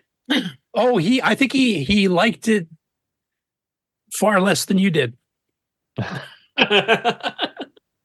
it was quite funny watching the chat people, you know, discuss that game as he was trying to play it. I had to explain to him like when you're trying to jump on a, a, a turtle or whatever, you have to jump below because the hitboxes are off by four pixels or whatever. And he was just flabbergasted this ever got released. it is it's it's a fun review to watch. Not a fun game to play. I'll have to check that out. At least some fun will come out of Frog Trek. Oh yeah, yeah. Somewhere, And the fact that you know it only starts scrolling things as you get near them, and then they start start scrolling as you get further across, and you know just. But it was the uh, he mentioned this actually. It was one of the first. What was the first Frog uh, Frogger clone on the Coco? Period. First version of Frogger, and it's one of the earliest out of every you know home machine at the time. So it was a you know a, an attempt, I guess. Uh, the other one mentioned on this episode was Galactic Attack, the cartridge from Radio Shack, which is kind of a, a Galaxian, though it adds in the night bombing thing and the fact that the entire swarm can attack you at once in flight. Uh, but that's only up to eight creatures, you know, whereas a regular Galaxian is quite a few more. So I kind of consider it a junior version. Uh, next up, he did um, one that actually had both the Apple II version Dung Beetles and then immediately followed by Megabug. So for those of you who have not seen both versions here, you can actually see what the difference is. So I'll play a little bit of this because it's just interesting from a historical context. So we're looking at Dung Beetles here on the Apple. way better, like the other titles that that, that have t- taken the Pac-Man maze game and then made it really fun that you want to learn the new way. But this one, uh, it's it's it's a little rough going. Okay, we got another one coming this way. That's So where you the to need the Coco play version it now. up. It's Megabug for the TRS-80 color computer. If you look on the gameplay, that's it. We're we're, we're playing the same. And there's our cartridge of Mega Megabug. Went through the entire manual on this one, so we'll skip that. All right, now uh, are we doing it? Now, the Coco version seems to be a bit shrunk because we had a little bit less horizontal resolution and it plays a little bit slower. and I will mention the Apple version does have the Wii Gotcha and the, the La Cucaracha song in it too. So you're in. I love that. they're quite close It's to like each other. at the arcade. You don't need to mess around with the keyboard. Okay, so now we're in for real. Now, have, have any of you guys on the panel? I, I'm assuming most of us have played Megabug at some point. It was one of the most popular games by Steve. Um, have any of you played the Apple version or some of the other versions? I think there's also an Atari 8-bit version, and they all had different names for some stupid reason. I've played it on the Apple. It seemed pretty similar, but I was also using the keyboard, whereas on the uh, Coco, I was using the joystick. Yeah, and it- on both platforms, it actually allows both con- sets of controls. You can play joystick or keyboard. Yeah. They're they're pretty close to each other. I, I don't think there's too much of a difference, except that the screen's a bit narrower and it's slightly slower in the Coco, whereas you know the speech is a bit easier to understand, et cetera. So, you know, six of one, half a dozen of the other type thing. I thought it was called um, Dung Beetles on the Apple II. It is. Oh, okay. Yeah. And on the Atari, it's called something else again. I'm trying to remember what it's called. Do you remember Slippy? No, I don't. I'll have to look it up again. But yeah, Um, for some reason, Datasoft took the exact same game and named it differently on every platform. It might be Tumblebugs. Yeah, I think that is correct. And I don't know why they did that. That just boggles me. Anyway, that's that episode. Another one here. They had uh, four Coco and Dragon games on this one. so the first one is Microbes, which is actually uh, Spectral Associates took their color meteoroids from 1981 that they sold independently, got it rebranded with uh, Tandy themselves to sell as Microbes in September of 82, and actually changed the gameplay a little bit uh, compared to the original one. And he was quite enamored with the dual joystick control option because there's three different modes you can play. You can play keyboard on this too, but there's two different modes as far as the joysticks. And it's an asteroids clone basically, but it requires two joysticks. And so a lot of people kind of go, "What the heck do you need two joysticks for for asteroids?" Well, the thing is, the one um, joystick controls the flight of the ship, so you aim in the direction. It's analog, so you can go in you know multiple directions, not just in you know eight you know eight directions or something like that. The second joystick controls the spin of the gun, so you can actually fire in completely different directions than you're actually flying in. And now that's really hard to do with one person myself when I've tried it. I don't have the coordination to do that type of thing. But if you have two players, one's controlling the gun and one's controlling the flight of the ship to dodge asteroids, that's a lot of fun. That's actually something I think we should do at Coco Fest or something. Is let people try that if they've never tried that before. With having uh, one one guy's the gunner, one is the actual flight guy, and actually try playing it that way. There's a few Coco games I think this would actually work out fairly well on, but this is actually one that kind of reminded me of that idea. What do you guys think? Have you guys first of all ever played it using the the dual joystick control option, or uh, played it with a friend or a brother or something like that? I like I did it. with You my get to- brother. you get to double up your quarters. The kind of, kind of the idea of Starfighter. You got a navigator and a uh, gunner. Yeah, Yep. I like the Yeah, pretty like much. it. I, know, I I find it a lot of fun, and I, I did like the tweaks they made. I think Tandy did specify a few changes that Spectral had to do from the original color meteoroids two years earlier, or from a year earlier, and I think they actually did improve it a bit. So, uh, other ones mentioned in this particular episode are Mission Empire, which is if you're familiar with the Galactic Saga, made famous on the Model One and the Apple, like Galactic Empire, Galactic Trader, etc. It's kind of based on that. It's a low res version, but basically the same type of gameplay where you basically try to conquer the surrounding galaxy and star systems by sending ships and taxing and all kinds of stuff. Offender, which is Greg Zumwalt's uh, one of his earlier machine language games, I think his second one after Pac-Man. It's kind of a defender. There's no mountains. It's actually got little buildings, but you do have you know people to rescue, and you do you know have all the different types of ships to shoot and stuff. Um, just straight black and white though. It's a P mode four, no artifacting on that one. And the other one is uh, a racer ball. I see I spelt that wrong in the notes. Whoops. Uh, which is actually a reskin of Ghost Gobbler from Spectral for the Dragon and for the UK uh, Cocos.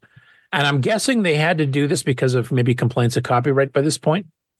Um, so they reskinned it and tried to make it sound like it's a space game or something, which is just silly for a, a, a Pac-Man clone. But uh, show it here for those who are not familiar with it.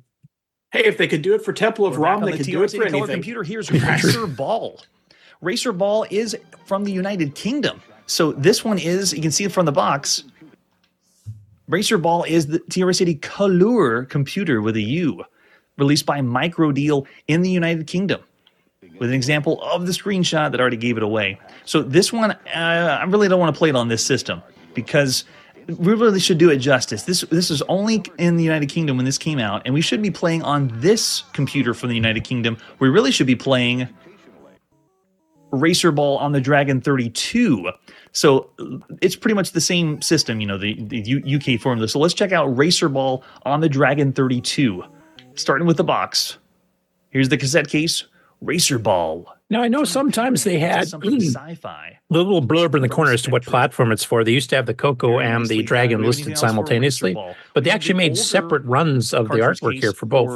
And the original one here, the original first run by Microdeal, is very plain looking. on the moon base, but avoid enemy laseroids that keep coming in the airlock. And then you flip over the back of the box, or in, the inside sleeve, I mean. So this is how to load the game and how to play the game. Very nice with a cassette cape, case. Uh, Yeah, fast forward a little bit of cassette tape, pop gameplay itself. The laser laseroids will remain scared for built-in long period directions, which the Spectral version which did not. Uh, the. Ghost Gobbler one, I should say. There it is. We're in. I'm going to bring. It's got little. Tr- But same sound effects, same maze. Just basically the Pac-Man and the ghosts have changed into semi-science so it's fictional like shapes. reskinned Ghost Gobbler. Oh, there. Even the little teleporter tunnel's still in it. Teleported to the top. I'm sure 60 has played this one.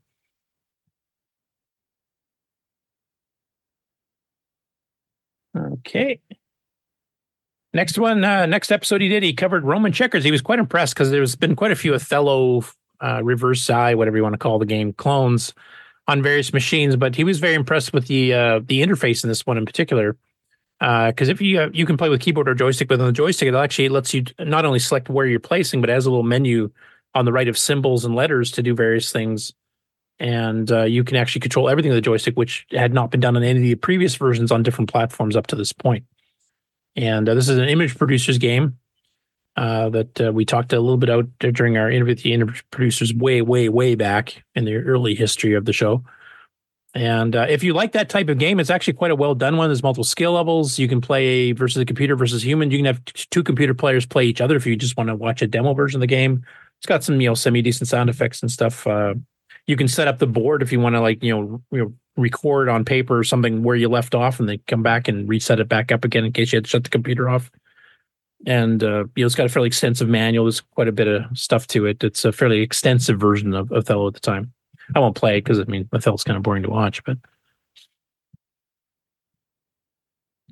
And then the next one here was Shooting Gallery. This is another one where you did back to back because there's two versions of Shooting Gallery. Now this one here, you know, kept the same name at least, and actually the uh, the graphics are fairly close to each other again.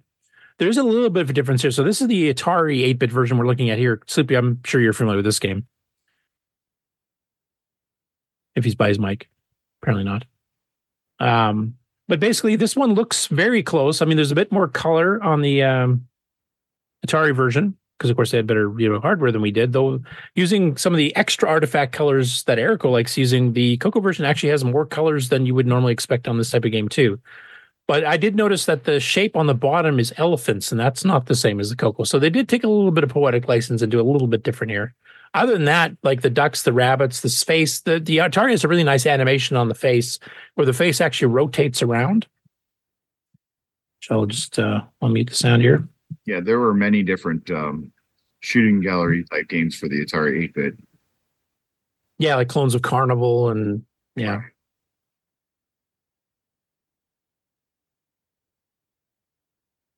Yeah, the face animation's really good on that. Yeah, the evil, not evil face. Yeah, it kind of like rotates around, where ours just blinks in and out. So fast forward to the Coco one. We both have the same multi-voice music backgrounds um, for setting it up. But you see here, like if you take a look, like uh, even the curtains and then the diamonds where you get your extra bullets to the top, they're using the the cross hatch technique to get some of the extra colors, the the yellows, the purples, and stuff we didn't normally see too often in, in Coco games. So it's one of the better uses of color.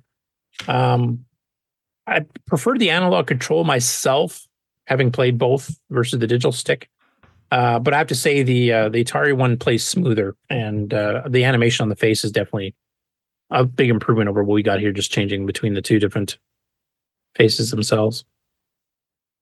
But I mean, by the time this came out, I mean the, original Carnival in the arcade was what seventy nine or eighty or something like that. So this was already an old arcade game by the time the Coco one came out. Never mind when the game came out. So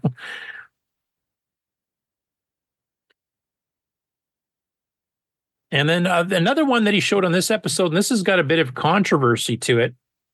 I don't know if you guys have seen it because it was only advertised for a slight bit of time, like literally a couple months.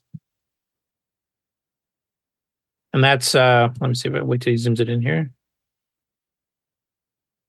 Snack Pack by Tom Mix Software.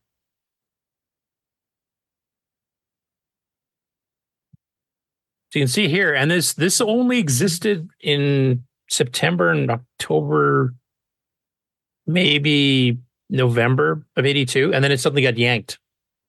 And there's, I think, a good reason for this. Now, unfortunately, I've not been able to contact people directly involved with this to get the full story. But if you guys remember, the very first Pac Man clone that Coco ever got was Computerware's Pac Attack in early 1981. And that was a Semi-Graphics 24 game. Snack Pack is a reskin version of that in P Mode 4 with artifacting. So the graphics look a lot better, but the sound routines, the maze is absolutely identical.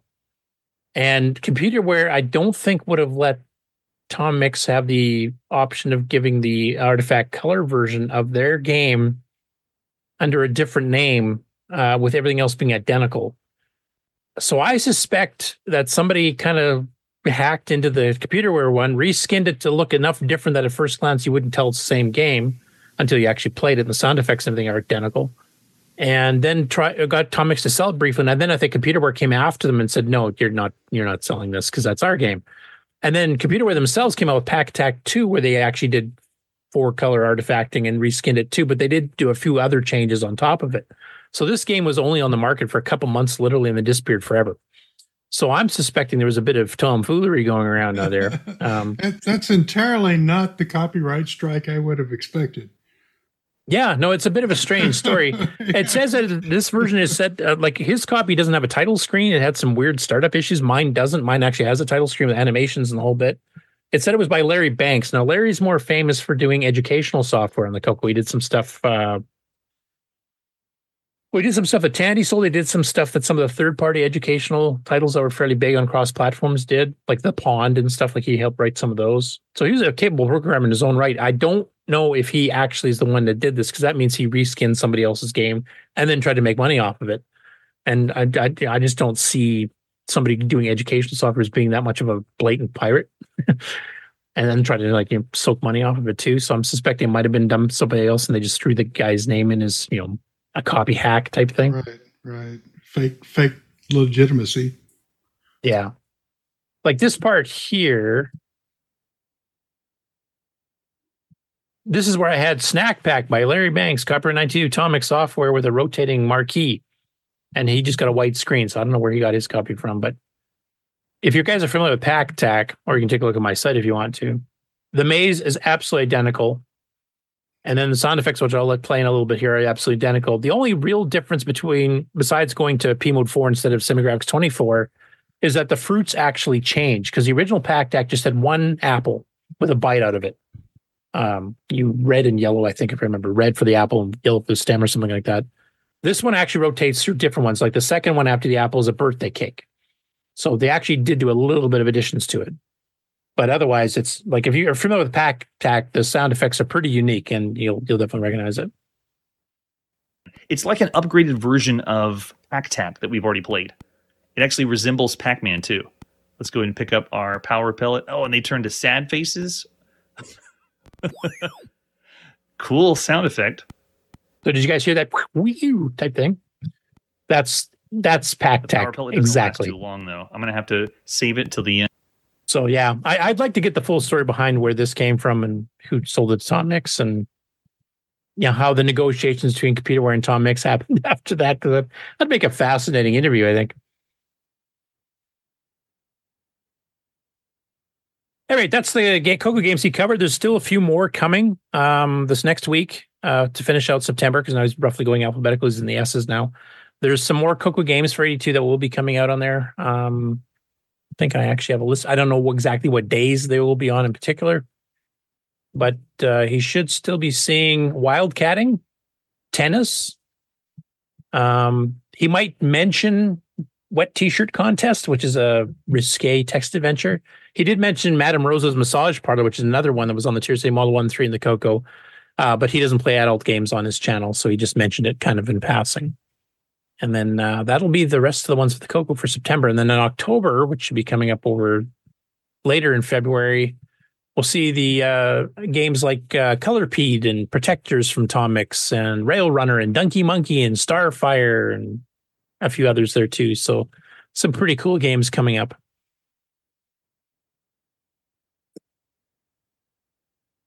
And to round out the game on news, we've got a couple from Jim Gerrie. I know I'm just as surprised as the rest of you that uh, he converted some stuff to the MC10 this week. Wow, who would have thought? but uh, he did some pretty interesting ones this time. Uh, the first one here that you're seeing on the screen at the moment, I'm not going to try to pronounce the French part. Uh, Frederick, if you're here, if you can read that and pronounce it in pr- proper French, feel free. Sure. I'm looking at the screen, but this part over here. Oh, okay. Casse-tête dans le métro, puzzle in the metro. Okay, it's it's a puzzle in the metro. It says right there, and it's uh, after the slash. Yeah, no, I was just wondering how to pronounce with all these Ah. little. Casse-tête. Okay. Because when you start putting E's with funny accents and stuff, I have no idea how to say Instead those of things. métro, c'est métro. The Mythol. Okay. So this is actually a low res graphical adventure text game. Um, you can see some actual little sample here. You can see like little buildings and stuff like that. Um, a little person sitting there, which they describe in the text areas. There is a man sitting in a booth. So it's actually kind of you know almost like a Sands of Egypt style game, but in low res and for the MC10. Now this one was originally written in 1985 by Eric Asheberg for the uh, the Matra Alice 32 and 90. And then Jim uh, ported it over, translated it from French to English, and uh, it actually looks like a pretty decent little game. It's got some pure text parts here that you get into, and then it'll actually skip to uh, some different graphics. Let me see if find another one where he loads in the screen originally.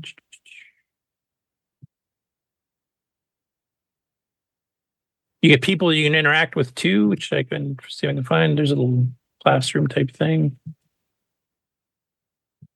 So you have a few characters to interact with too. So I thought that was kind of a neat way to use the semi graphics that are built in the MC10, you know, without needing extra cards and updated ROMs, etc. And it, this would have been a fun one to play back in the day on an MC10 too. And then the second one he like ported this week. Sorry, go ahead. Looked like a Lego person. Yeah. Uh, the second one he got here is uh, a German game, and this is actually a German board game originally, uh, known as Ludo.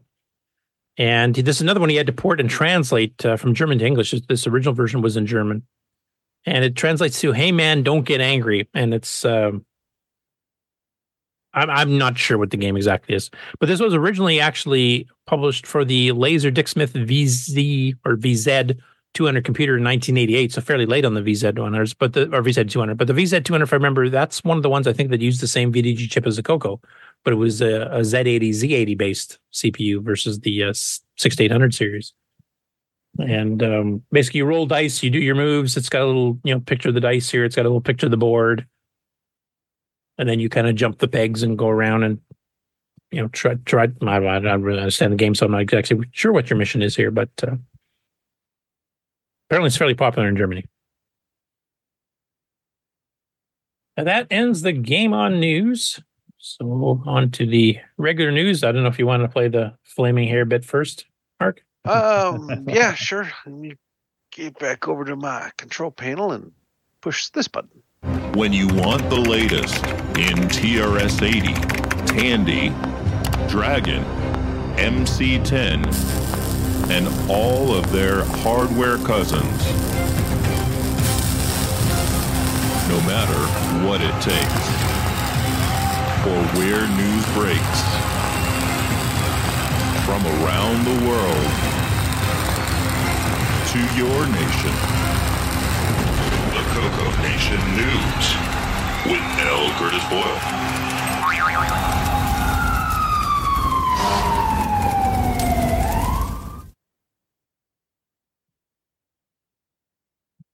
Okay, so Retro Computing Roundtable, and unfortunately, I missed this one in person because I usually try to, to catch their show because it's usually once every few weeks or a month or something. It's kind of at random when everybody can actually make it. Um, but they were covering a, a story here about uh, a person that's doing a, a kind of like Frederick's doing, actually making their own computer, um, basically. And uh, the person here was trying to do a 6502 homebrew project. And the ultimate goal they wanted to do is to make a 6502 machine that would actually play Lode Runner, which is, of course, originally an Apple II game. And the the method they went to get source code for Lode Runner in order to port it to this with the hardware that they, he included on this machine actually has an involvement with the Coco 3. Now, if you guys remember a few years back, or maybe even longer than that now, um, there was a transcode of the Apple II version of Lode Runner done by an Australian programmer, Mark uh, McDougall, I think his name is. Sounds right. Um, Is that right? Yep. Okay. Um, which is, you know, like any of the other transcodes, it plays identical to the Apple version because it's actually the Apple source code translated from 652 679. So he was trying to find source code for Lode Runner itself, and he couldn't find for the 652 the original version for the Apple, et cetera. So he actually found Mark's and then transcoded it back to the 652 for his own project, which is one of the most convoluted routes I've ever seen for doing a port of something to its, you know, original CPU. So I'll play a little bit of that, just gonna get a bit of history around it. But uh, So this is uh, one that came across my feed uh, from a fellow named Eric Badger, and on on the stream here we have a, uh, a video of it that I'll scrub through and show you some highlights. But the uh, so what I love about this is that uh, this project could be possibly called chips to Lode Runner because uh, he starts with building a breadboard 6502 based computer as many of us do and he ends up with something that plays Lode Runner uh, which is a pretty amazing journey and the other thing i love about this is that it's very cross uh, it's very brand agnostic let's say he actually brings in a lot of stuff from different retro computers to make this work so he starts with a, uh, a Ben Eater 6502 breadboard computer kit, uh, which uh, is uh, a good excuse to talk about Ben Eater's kits because they're awesome. Uh, so he has a kit where you can build a 6502 computer on a breadboard, and what you end up with is the basic the most minimal 6502 computer that everyone builds to start with, which has RAM and a little bit of ROM and a little LCD display and a serial port, and you can just kind of uh, watch it execute code and uh, display memory addresses or whatever. But that's all it'll do. Uh, so he starts with that, uh, and then he upgrades it with a more modern interface chip. Uh, so. Uh, as many people probably know, you can still buy 6502s from Western Design Center, and they have more modern interface chips that you can connect to it. More modern than the like the 6551 was that the chip that gave you sort of basic I/O on the 6502. Uh, there are mo- more modern versions of that chip that give you more sophisticated I/O, and he used that to get uh, serial port going. And uh, from there, he actually uh, brought in Woz's monitor from the Apple II. So uh, the, there's a block of code called Wozmon, which is a 256 byte block, which basically implements Woz's raw monitor in a very, very compact way. So that allows you to display memory and read and write memory over the serial port. Uh, so that's super useful. And then from there, he added BASIC. And uh, so BASIC, for that, he went to, uh, well, it's a little side quest into video here, but for the basic, he went to, to Microsoft Basic and he ended up implementing what uh, is ultimately a, a, version of the PET Basic. That seemed to be the easiest one to port in his efforts.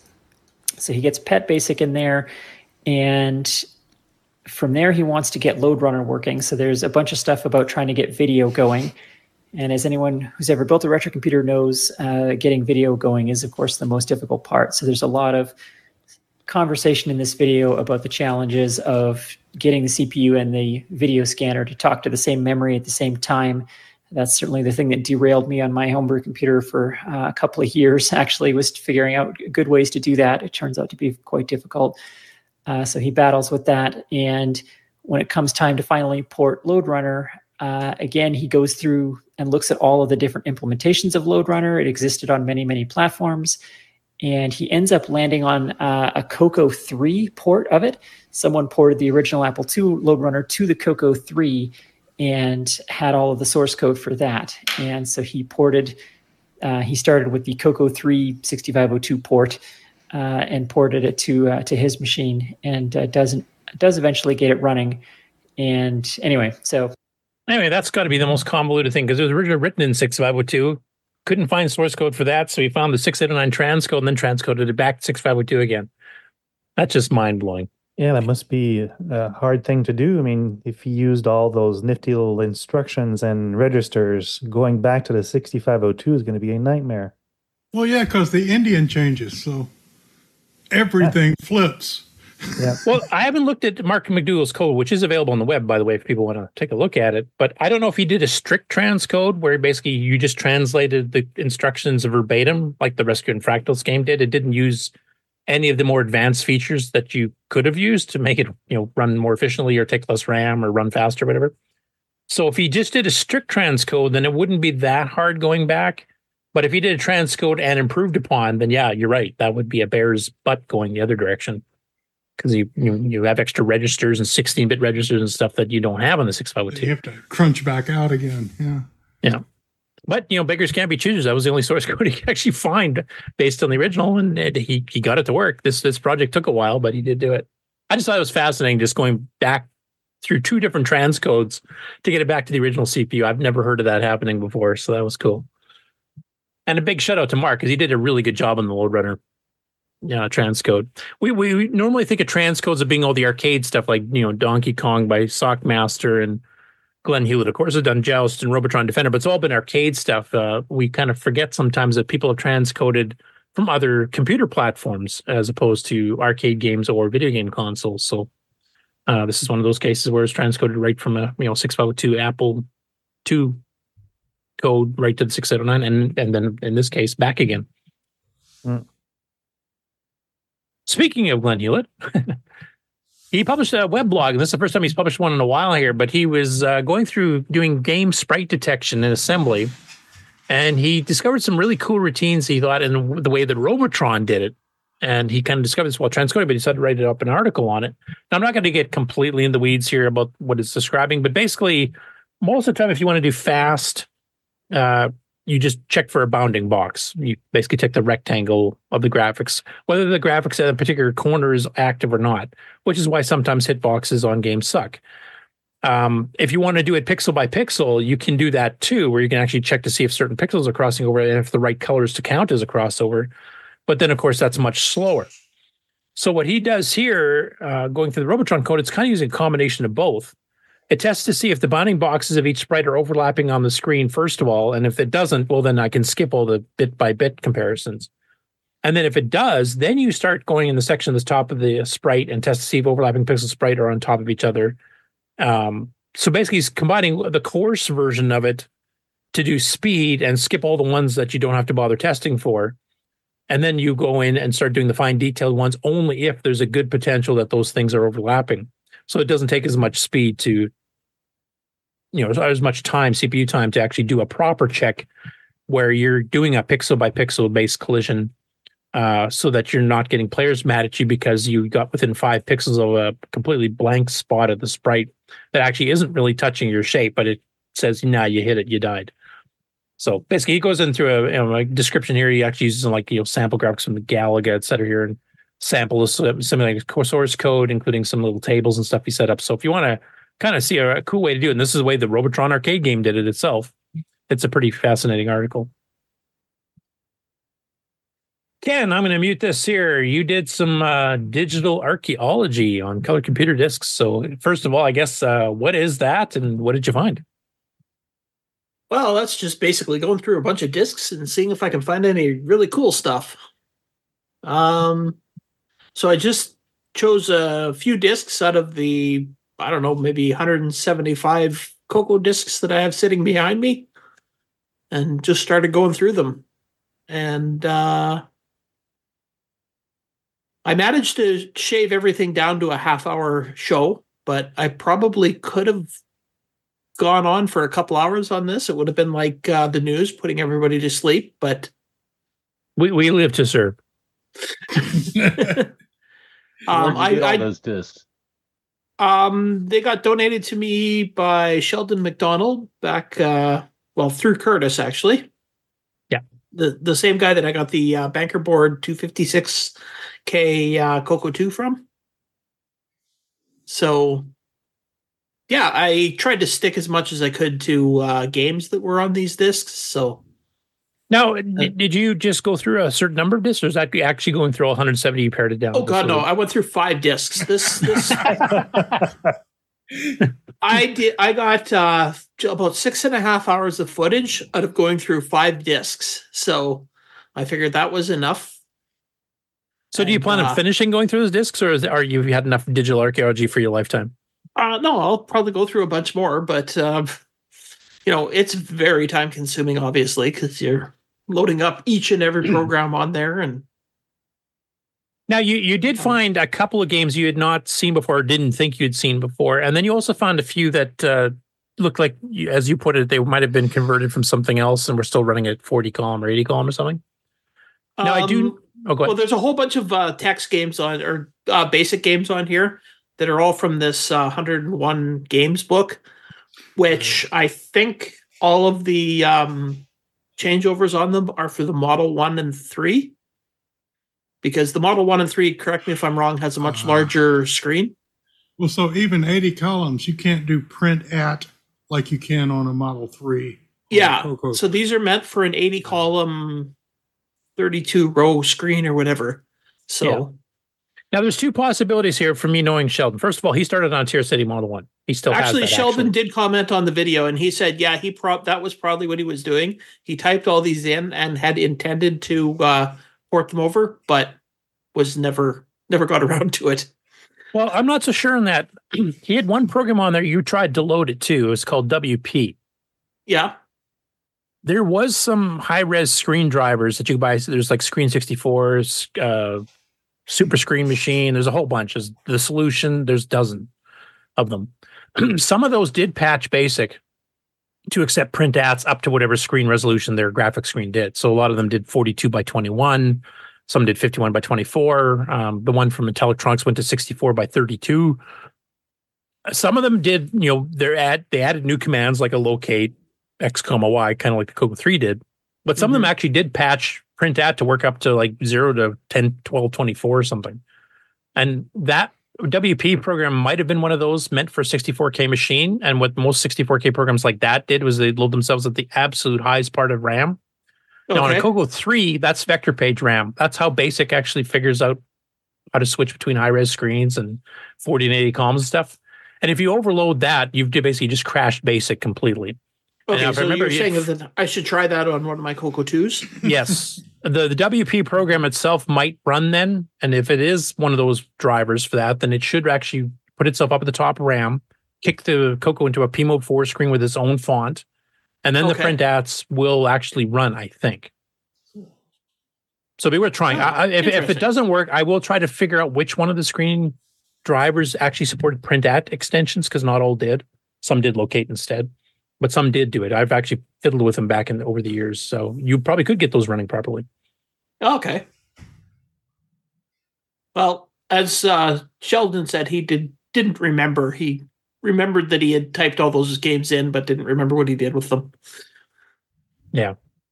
I just found it suspicious because the, the the disc that you found that particular you know text adventure games or text games on did have the, that same WP program and it did crash and I was going I bet you that's probably I know okay. what's going on.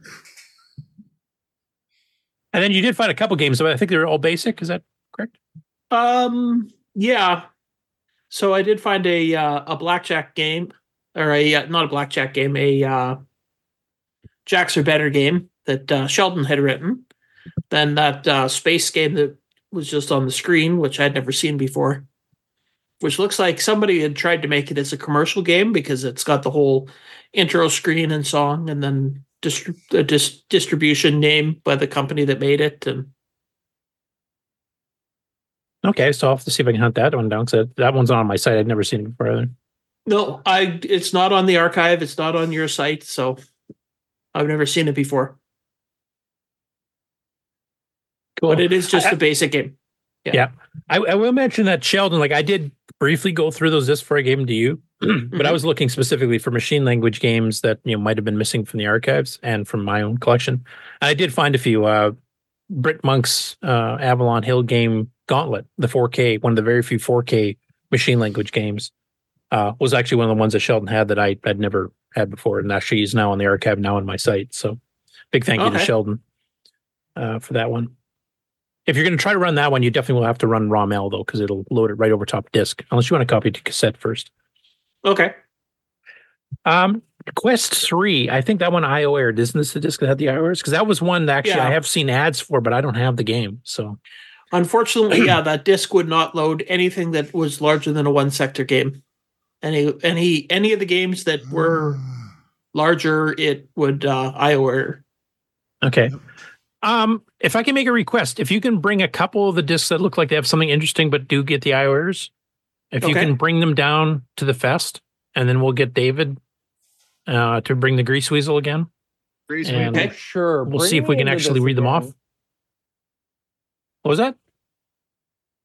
Oh, I was just being a smart butt.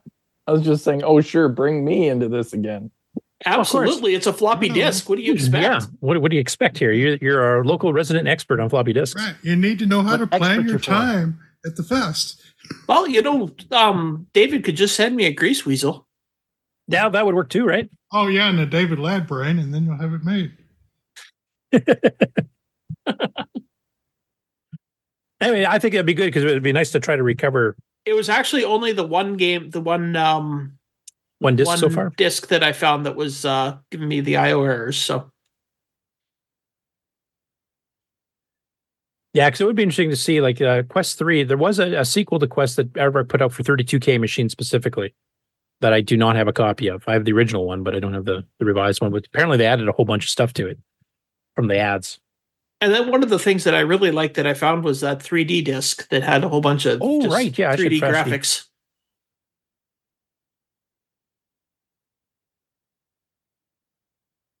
Um, That's just a I don't know what that was. It's loaded up a different uh a red screen to take the place of the green screen. So yeah, I think for black and white TV users, it actually worked better.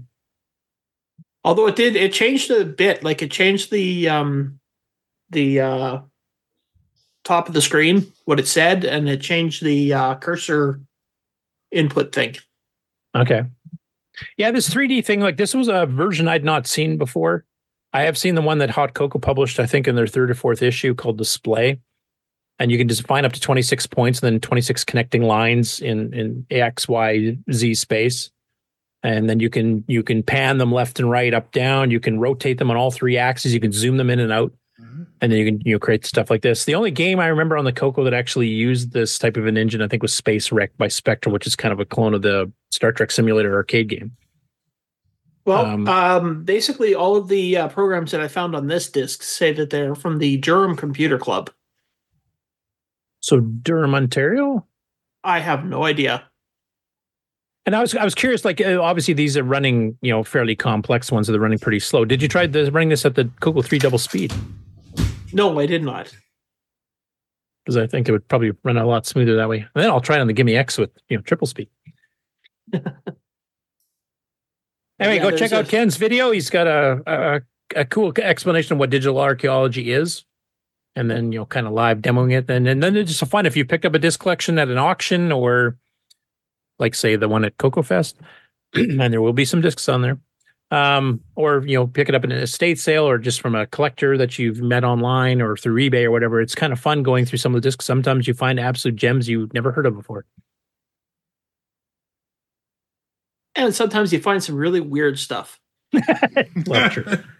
and probably some stuff you wish you could scratch your eyeballs out and never see again. Right, never see again Uh, okay, next up, the uh, 13th edition of the Basic 10 Liner Contest was announced this past week.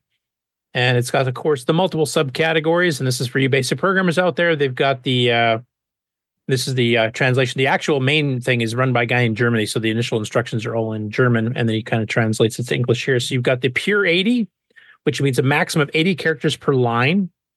Uh, the pure 120, maximum 120 characters per line. The extreme 256, uh, no more than 256 characters per line. Um, and then SCHAU, which is what's the difference there? It's 256 per line. Oh, it uh, can be a demo, a tool, or an application, as opposed to a a game. The first three categories are for games, and this has been a fairly successful and this run cross platform. Uh, I know Jim Gerrie has submitted to these in the past. Um, 48k RAM on the Amigos Discord is actually usually one of the judges on this. So if you submit a game, he'll probably be checking it out. Happens to be some of the ones he gets a chance to try. So anyway, the deadline for submissions is Saturday, March the 16th of this year, and the awards ceremony is on April the 6th. And uh, yeah, it's it's a lot of fun. If you're a basic programmer, I know a lot of people kind of go, you know, basics more their bag, and they just, you know, aren't going to learn assembly because it's too complex or whatever. If you want to show off your basic skills, it's a great little contest, and it's not that big of a program you have to write either. So, and you know, the various categories depending on the max line length. Details you can find, of course, by clicking the link in our Discord show notes. EJ, uh, Ejac I should say, excuse me, has uploaded a another update to VCC, so 2.1.8.3. So he's added a few things to this one here, and I actually got the notes on his GitHub, which of course you can go straight to download here. Um, but the entire user's guide has been kind of rewritten, and there's a web link built into the menu in the VCC emulator itself. So if you don't remember where to go to find it, you can just click that, and bang, you go off, and you you can read the full online manual basically. He's got corrected ROMs for HTTP DOS LBA and instructions for using Super IDE, which is kind of I think Cloud9 did the Super IDE, and that was based on the Glenside IDE, so it's for interfacing, you know, IDE hard drives, etc. Um, he added a hard disk config for disabling the real-time clock. Why would you ever want to do that? Um, he added instruction to code to the debugger process window, added disassembler window, uh, command line auto paste. He fixed a long-standing bug for blinking text on the 40 and 80 column screens for the Coco 3. And the user guide has been substantially updated. So uh, thanks, EJ, for continuing on with this project here. I know you're not the original author, but it kind of got dropped and you kind of picked it up and you fixed a lot of bugs and added a lot of features, including the debugger and stuff here the last couple years. Please keep up the great work. Okay, next up, uh, an update on a rival project to uh, Fredericks for building a 609 homebrew. Um, he's actually gotten to the point now where he's loading floppy disk images from the SD interface on his. Um, he says he's using mostly unchanged code from the uh, ZAD MBC2 project. I I'm not familiar with that. Maybe Frederick is. Yes, I am. Okay. Uh, originally, that one was written by Fabio De Fabis. Yeah, I have no- one. Oh, okay, cool. Um, so yeah, he's he's progressing. He also made a simple program in CMOC, which of course is a uh, C-like, not entirely pristine C, but C-like language that uh, has been used for multiple Coco projects and is capable of creating a assembly language uh, runnable binary files for both OS 9 and for regular disk basic.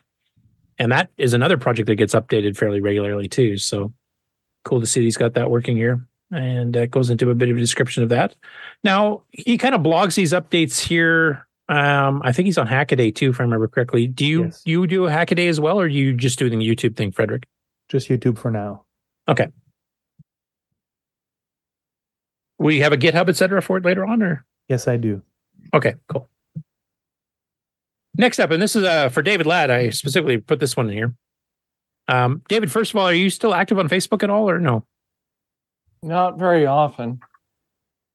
Because there's uh, David Graham, who I've, he's one of the guys that actually helped with some of the MM1 manufacturing, wasn't he? I'm not 100% sure on that one. Okay. But he put up a README here. So it's basically talking about MM1 schematics. Now, I've actually loaded the PDF here. You can go download it from the MM1 group and, and Facebook if you want. But uh, about schematics. So there's some schematics that were gotten from the original manufacturers from IMS, et cetera, for the MM1. And what David has gone through in here is mentioning is some of the differences between what's on the schematics and what they really sold as manufactured hardware. Um, he said the CPU board schematics in particular do not represent a perfect match to any known board released to the public. The VSC chip used in this set is the 6640 or 470B, which was a development version of the chip, which was never widely released. The pinout is different from the final release version, which has four less pins. While much of the information is applicable to the version 1.1 plus CPU board, some of it is clearly not.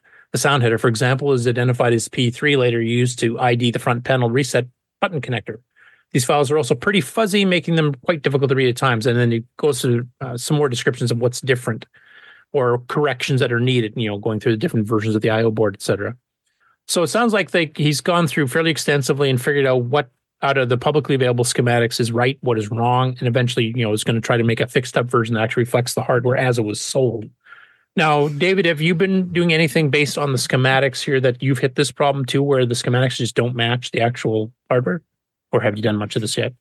Um, no, the only thing I've ever had to do to my MM1 was replace the Dallas real time clock module because it's one of those uh, uh, 1287 style chips where, you know, the battery and everything. It's building the chip. Yeah. And uh, um, for some reason, the MM1 didn't want to boot once that went dead. So I had to buy a new one. Um, then I had to use a PC to initialize the chip. Then I had to then stick it in the MM1. And then after that, it was fine. Um, but that was back when I had a working hard drive.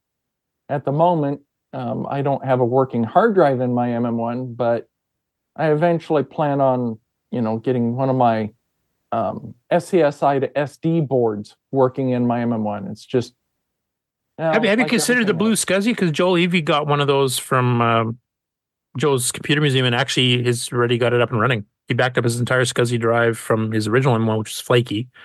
Uh, backed it up on there and it's running perfectly fine. Yeah, well, my hard drive is long gone. Um, though I used a Zip 250 to make a, um, when the hard drive was working, I made a backup back then. Um, and then, of course, I used a Linux machine to then make a DD image of it. Um, but I plan on using that with how the SCSI to SD works. Um, I Okay. Because it sounded like Joe Joe's yet. quite quite pleased with the uh, the BlueSCSI in his. Like it, it runs faster, obviously. Um, and he Yeah, backed up they- his entire drive, including the, the boots and everything else, and he's totally booting off the hard drive now. Yeah. I want Yeah, to point and, out and, and strangely enough, the BlueSCSI, from what I was looking at, uses the exact same development board that the first release of the Greaseweazle used, the Blue Pill. Oh, okay. Oh no! So I got to find one of them for my Delmar. So I Yeah, and and, and and and you probably should use that that Blinky test uh, firmware from the Greaseweazle project to test to make sure that the microcontroller It's a isn't real fake.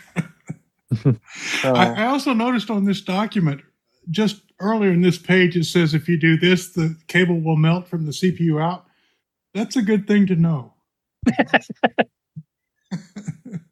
Um, Yeah. yeah, yeah. I had that issue with SCSI cables. I had a a from I bought a cable that was I can't. had a manufacturing defect, and when I hooked up the drives and turned them on, the voltage went someplace it wasn't supposed to, and you could smell burning wiring. We'll melt the cable from the CPU board out.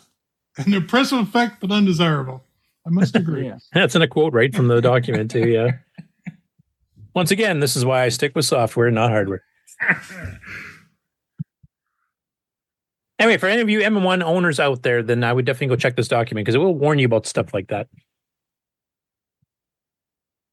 Now, Henry unfortunately had to leave here, but he got his next one. He's kind of writing a brand new ROM for the Coco 2 that will become a Forth interpreter operating system, basically. And he's been doing the very level, low level stuff. So in this particular episode here, um, which took quite a while to record, he basically gets the keyboard driver working properly, tied to the screen driver with screen scrolling, etc.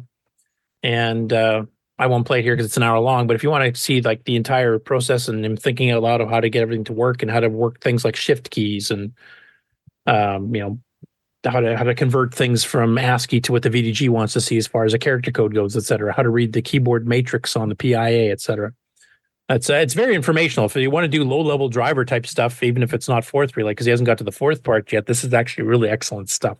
I would pair this up with uh, Coco Town and what he's been doing with a lot of the graphic stuff too. The, the two of them combined here, you're learning a lot about how to program the Coco specifically, including the PIAs and the VDG and the SAM and everything else. So really, really well done series for both of them. Next up, uh, YouTube channel called Bowling Holt, which I've never heard of before.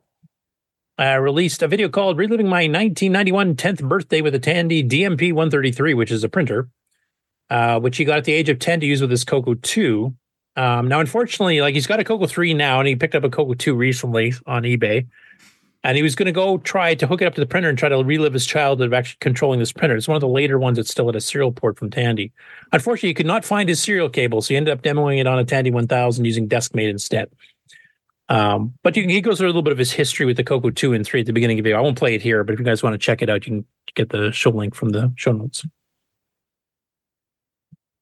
Next up, um, I'm hoping maybe Frederick or somebody might be a bit more familiar with this too.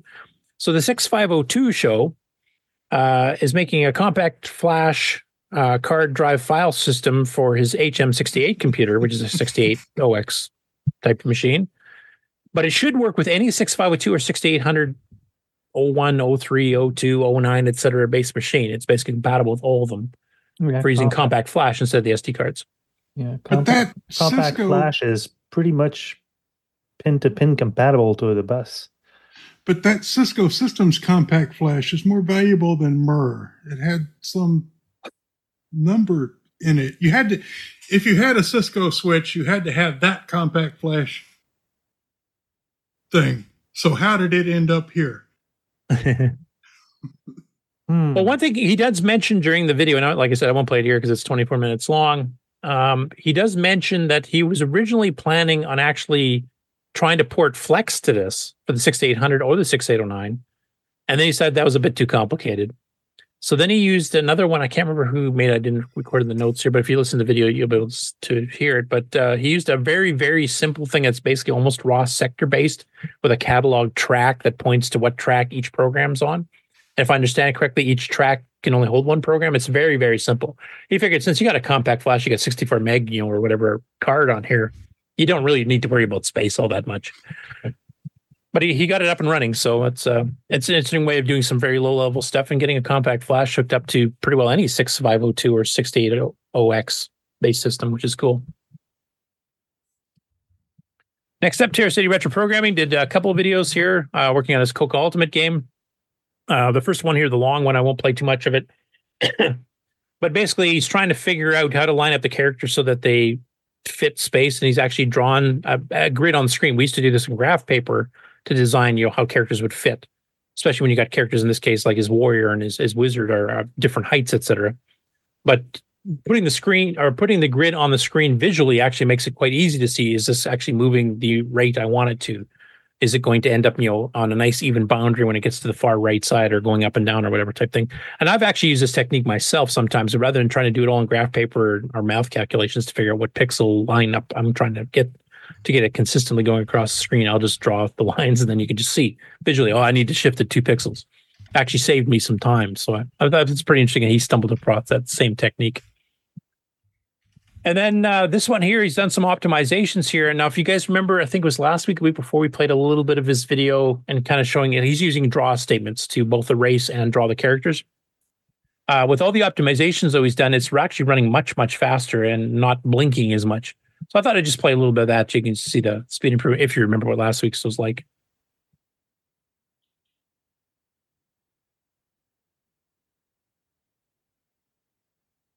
I mean, it still blinks a little bit, but it was going like literally a maybe a quarter of the speed last time. Right. And he's got a little auto follow, so the warrior's always the lead guy, and the wizard kind of falls behind because he's, as you discovered, Middle Kingdom pretty weak and gets pummeled on all the time. So you got to kind of guard him in the back. Next up, uh, Allen Huffman has done a blog entry post based on a game that Rick I don't think is released yet called Lights Out Puzzle. Now, if you guys uh, from the late '70s, early '80s remember the old Simon game, the thing that looked like a big red, no, not Simon, um, Merlin, looked like a big red telephone, chunky thing. It had a grid of three by three uh, lights on it that you press, and they had certain different games built in. Well, this is based out on one of those games where basically, if you press it's almost like the game of life type thing, except just actually a game instead of a simulation. If you press any one of those things, it'll any light that is surrounding it that was on goes off, and vice versa. And basically, you're trying to turn all the lights on or turn all the lights off, depending on the game version, uh, based on what some values that they were set originally. And this is using a larger grid. You're using a five by five, and there's various versions of this. And very electronic games have done it. So Allen is going to try to kind of make that himself too to see figure out how to do it. You can see a screenshot here from Rick Adams' version for the Coco 3. And the nice thing about this is Allen went, as usually he does, he does a deep dive into the weeds here to figure out, you know, how did this whole game concept come out? So he's going back and looking at some, you know, sample stuff like the Tiger Electronics game that kind of did the same thing back in 95, going into the intricate details of how that worked. And then there's the Vulcan Electronics one here. Back to the 70s, here's the Merlin uh, Oh, one that actually I've played this on. Same. And uh, you know, he's talking about the different sizes. The Merlin did a three by three grid, for example. The Coco one is doing a five by five. So he's going to try to implement this in color basic, uh, not extended basic. So I'm assuming he's going to try to do a low res version capable of running on the Coco one and two as well. So interesting to see where he goes with that. And also, I didn't know Rick was even working on this as a basic program. The last one I saw him do was uh, Cocodle or the Wordle clone. So it means another one I have to port to NitrOS-9. Speaking of porting NitrOS-9, so um, if you guys remember, or you guys were on Facebook last week or last couple weeks, uh, some people, I think it was Carlos Camacho, initially posted about it, but the BBC Micro had done a, a ray tracing demo with reflections and everything else. And Carlos had mentioned, oh, we should do this on the Coco. And uh, Allen had actually done a blog post last week uh, trying to get it run his first pass. Didn't work because the BBC Micro Basics a little bit different, especially with with logarithmic functions. Uh, Stephen Goodwin in the Dragon Group, on the other hand, actually got it basically done. Though his uh, dithering here, he was kind of confused, like it kind of got corrupted on this one ball. He did figure out later, though, what was wrong, and he fixed it. So you can see the fixed one there. But you can see he's actually done it both with you know, the crosshatch technique of giving you know giving shading versus pure four colors. And he's doing this in PMODE three, so it's 128 by 192. I even did a low res version, 64 by 32 for the text, you know, semi-graphics four screen, and uh, has converted over. And he actually posted the source code for me. And when I get you know done with my rush season at work here in a few weeks, I'm going to take a stab at porting it to BASIC09 and just see how much of a speed difference because these things take hours and hours to run. So I would not recommend doing it on real hardware unless you're really really bored. Um, it makes our news segments look short. Um, but basically, if you overclock it on, a, on an emulator, you can actually get the results fairly quick. And I know people have done these before. Like Vaughn Cato wrote a few back in the late '80s for the Coco Three, but he would just save them as high res images once they're done because you don't want to sit there for you know, hours or days doing it.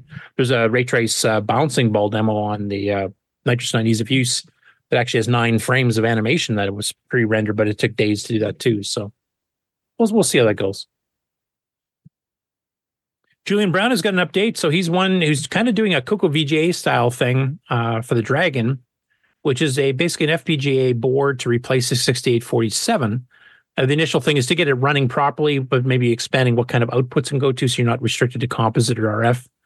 Uh, but to do more modern interfaces, and then of course to do the same thing that Brendan did with the Coco VGA is to add extra functionality, you know, a wider palette, redefinable character sets, etc.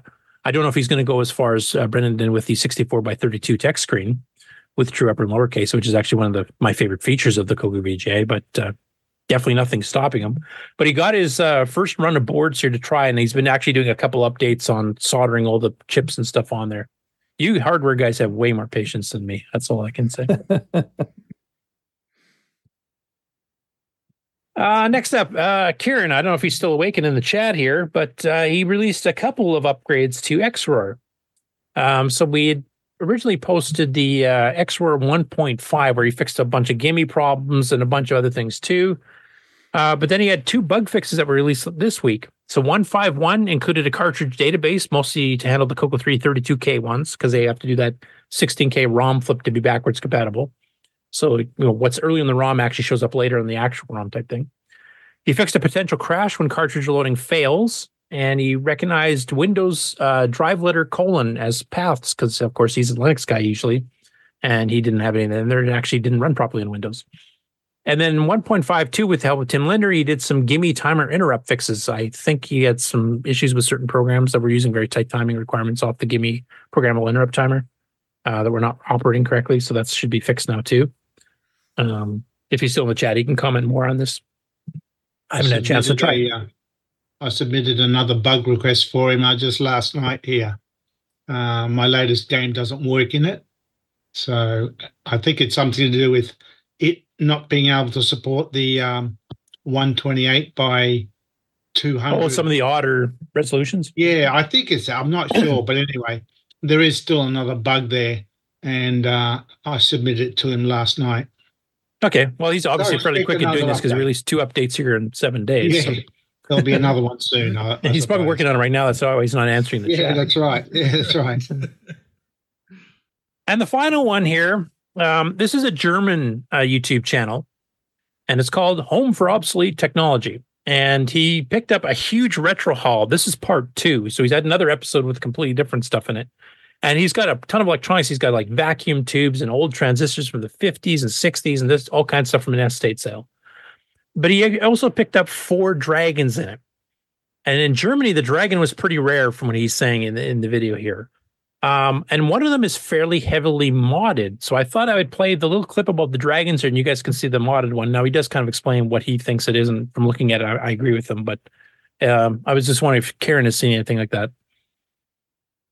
about what uh, the good friend of me actually got because he was also very lucky. And yeah, one of those things is right in front of me. This one, this, most of you might not know what that is, which is definitely not surprising. This is a Dragon 32, which is a computer manufactured in the in Wales in the early 80s, if I remember it correctly. Those are very very rare and yeah finding one in germany is like winning the lottery basically and what can i say we found just four of them this i'm not lying i will Wow. show you a photo sadly there is no enough space to show all four of them but i will make a photo showing all four and this is just unbelievable rare this is one of them and then this is another one. This is in a little bit worse shape. But we can actually see he used this one. he added this power supply or just for 5 volts and ground. I think they are for into the device. Maybe this is to power the whole thing because the Dragon uses a very weird power supply with a very weird connection. Or maybe this is just to power the this additional board here. And most of the stuff is down here. And we are fairly sure he made this circuit board by himself. And as you see, there are two switches. One says off and on, and one says load and run. And we are fairly sure he used this to program ROMs on it and write it onto the chips. But uh, that's not everything. We also Anyway, that was a pretty interesting. So the guy made a, a essentially an EEPROM programmer, from what I can tell, and and built it to mount right on top of the Dragon case, which is not something you see very often. Um, Yeah, I was kind of um I kind of thought that the Dragon 32 was actually quite common in Germany back when it came out because I know they sold them in Germany. Yeah, they sold Coco ones and twos there too. Like I have heard some other, you know, we actually got some people to watch the show that are from Germany that uh, had them. So I don't know. Maybe like from what I understood from talking to some of the people in Germany, is that there were certain cities that sold them, and if you lived outside of those major metropolitan centers, you never saw them in a computer store. So maybe like if he's in a you know a, a rural area or a you know smaller town, he may not he may not have ever seen them there. I don't know. Well, judging on this guy's hands, he looks like he's fairly young. Yeah, I was Well, that thinking too. that too. But anyway, yeah, it was, it was pretty interesting that you know he's he's he's very rarely seen when he gets four, and then one's like heavily modded with a satellite board on the outside of the case with an EEPROM burner. so, that was kind of weird. Well, we know he's inexperienced. He's still using a wet sponge for a soldering iron, so You better go leave him a comment there, Rick. You leave my sponges alone. Must be Brillo. Must be Brillo. All right, that's- Sponges that's- are good. That's the news for this week. Sponge cake's good. I'll say that. Doesn't work with a soldering iron though. I'd be too busy eating. I wouldn't even care about the soldering iron. That's hardware. All right. Is that it for today? I think so. How, how did we do in time there? Did we make it under your deadline? Yeah, I get uh, 10 minutes. Okay, well let's go for another Okay. twenty then. All right. No but before before we sign off, I just want to get an update because obviously Coconut Bob did start working on something because he's got it on his screen there. So just a quick, uh, what are you working on there, Bob? So yeah, I actually got uh, my parts from DigiKey showed up while we are on the air here. But oh, uh, this this board is something that somebody gave me at the uh, meetup last weekend. If you go to that website, you can see uh, he's also got a link to a GitHub page on this board. This is like a universal USB to any given matrix style keyboard. He's Oh. got different Oh. ways to Wow. route these headers to match up to whatever machine you want to use it on, including a color computer. So I was not I've aware of this. That actually uh, sounds cool. Interesting. yeah, so you can look up this website here. It's uh I I feel like I can read it. itdiscovery.info, it looks like. Yeah. Slash retro KBD. KBD. Yeah. He's got a few interesting projects on there, including a he's built his own Coco 2 uh, motherboard. So some interesting Geez, stuff. those are becoming as common as, you know, Yeah, right. Pepsi. Who, who hasn't made their own 6809 board now? Well, the Coco 3 ones are a bit rare, I have to say. But But yeah, I got I just got the parts for this, including that little uh SOIC. So I'm gonna try my hand at soldering this all together, and maybe next week I'll have a USB keyboard uh, interface.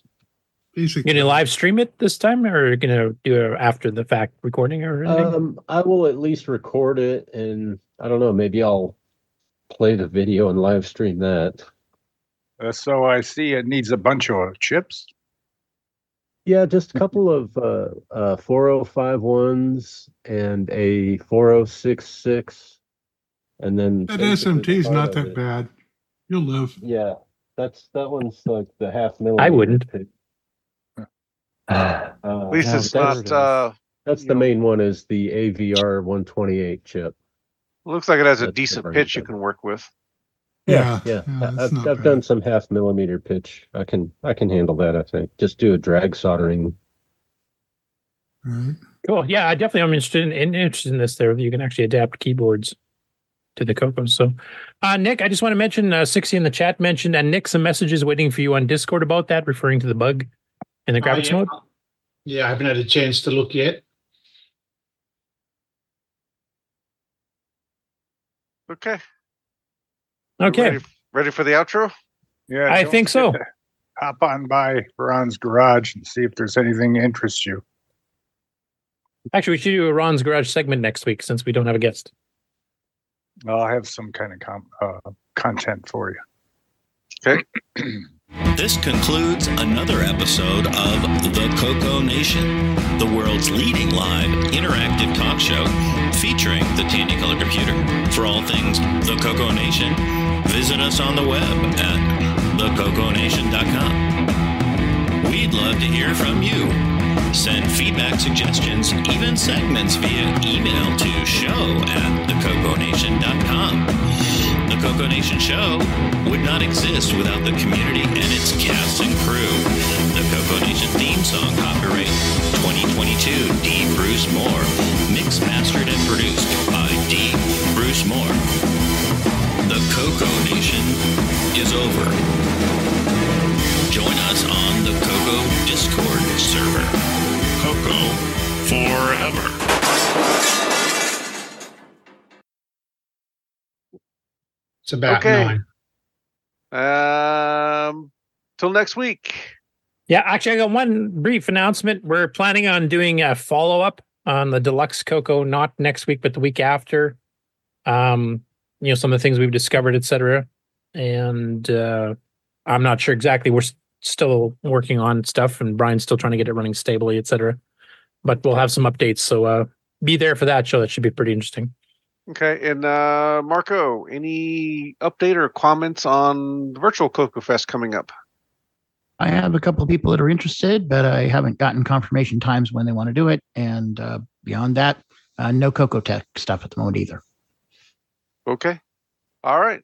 Well, bye. bye. See you next week. Bye, everybody.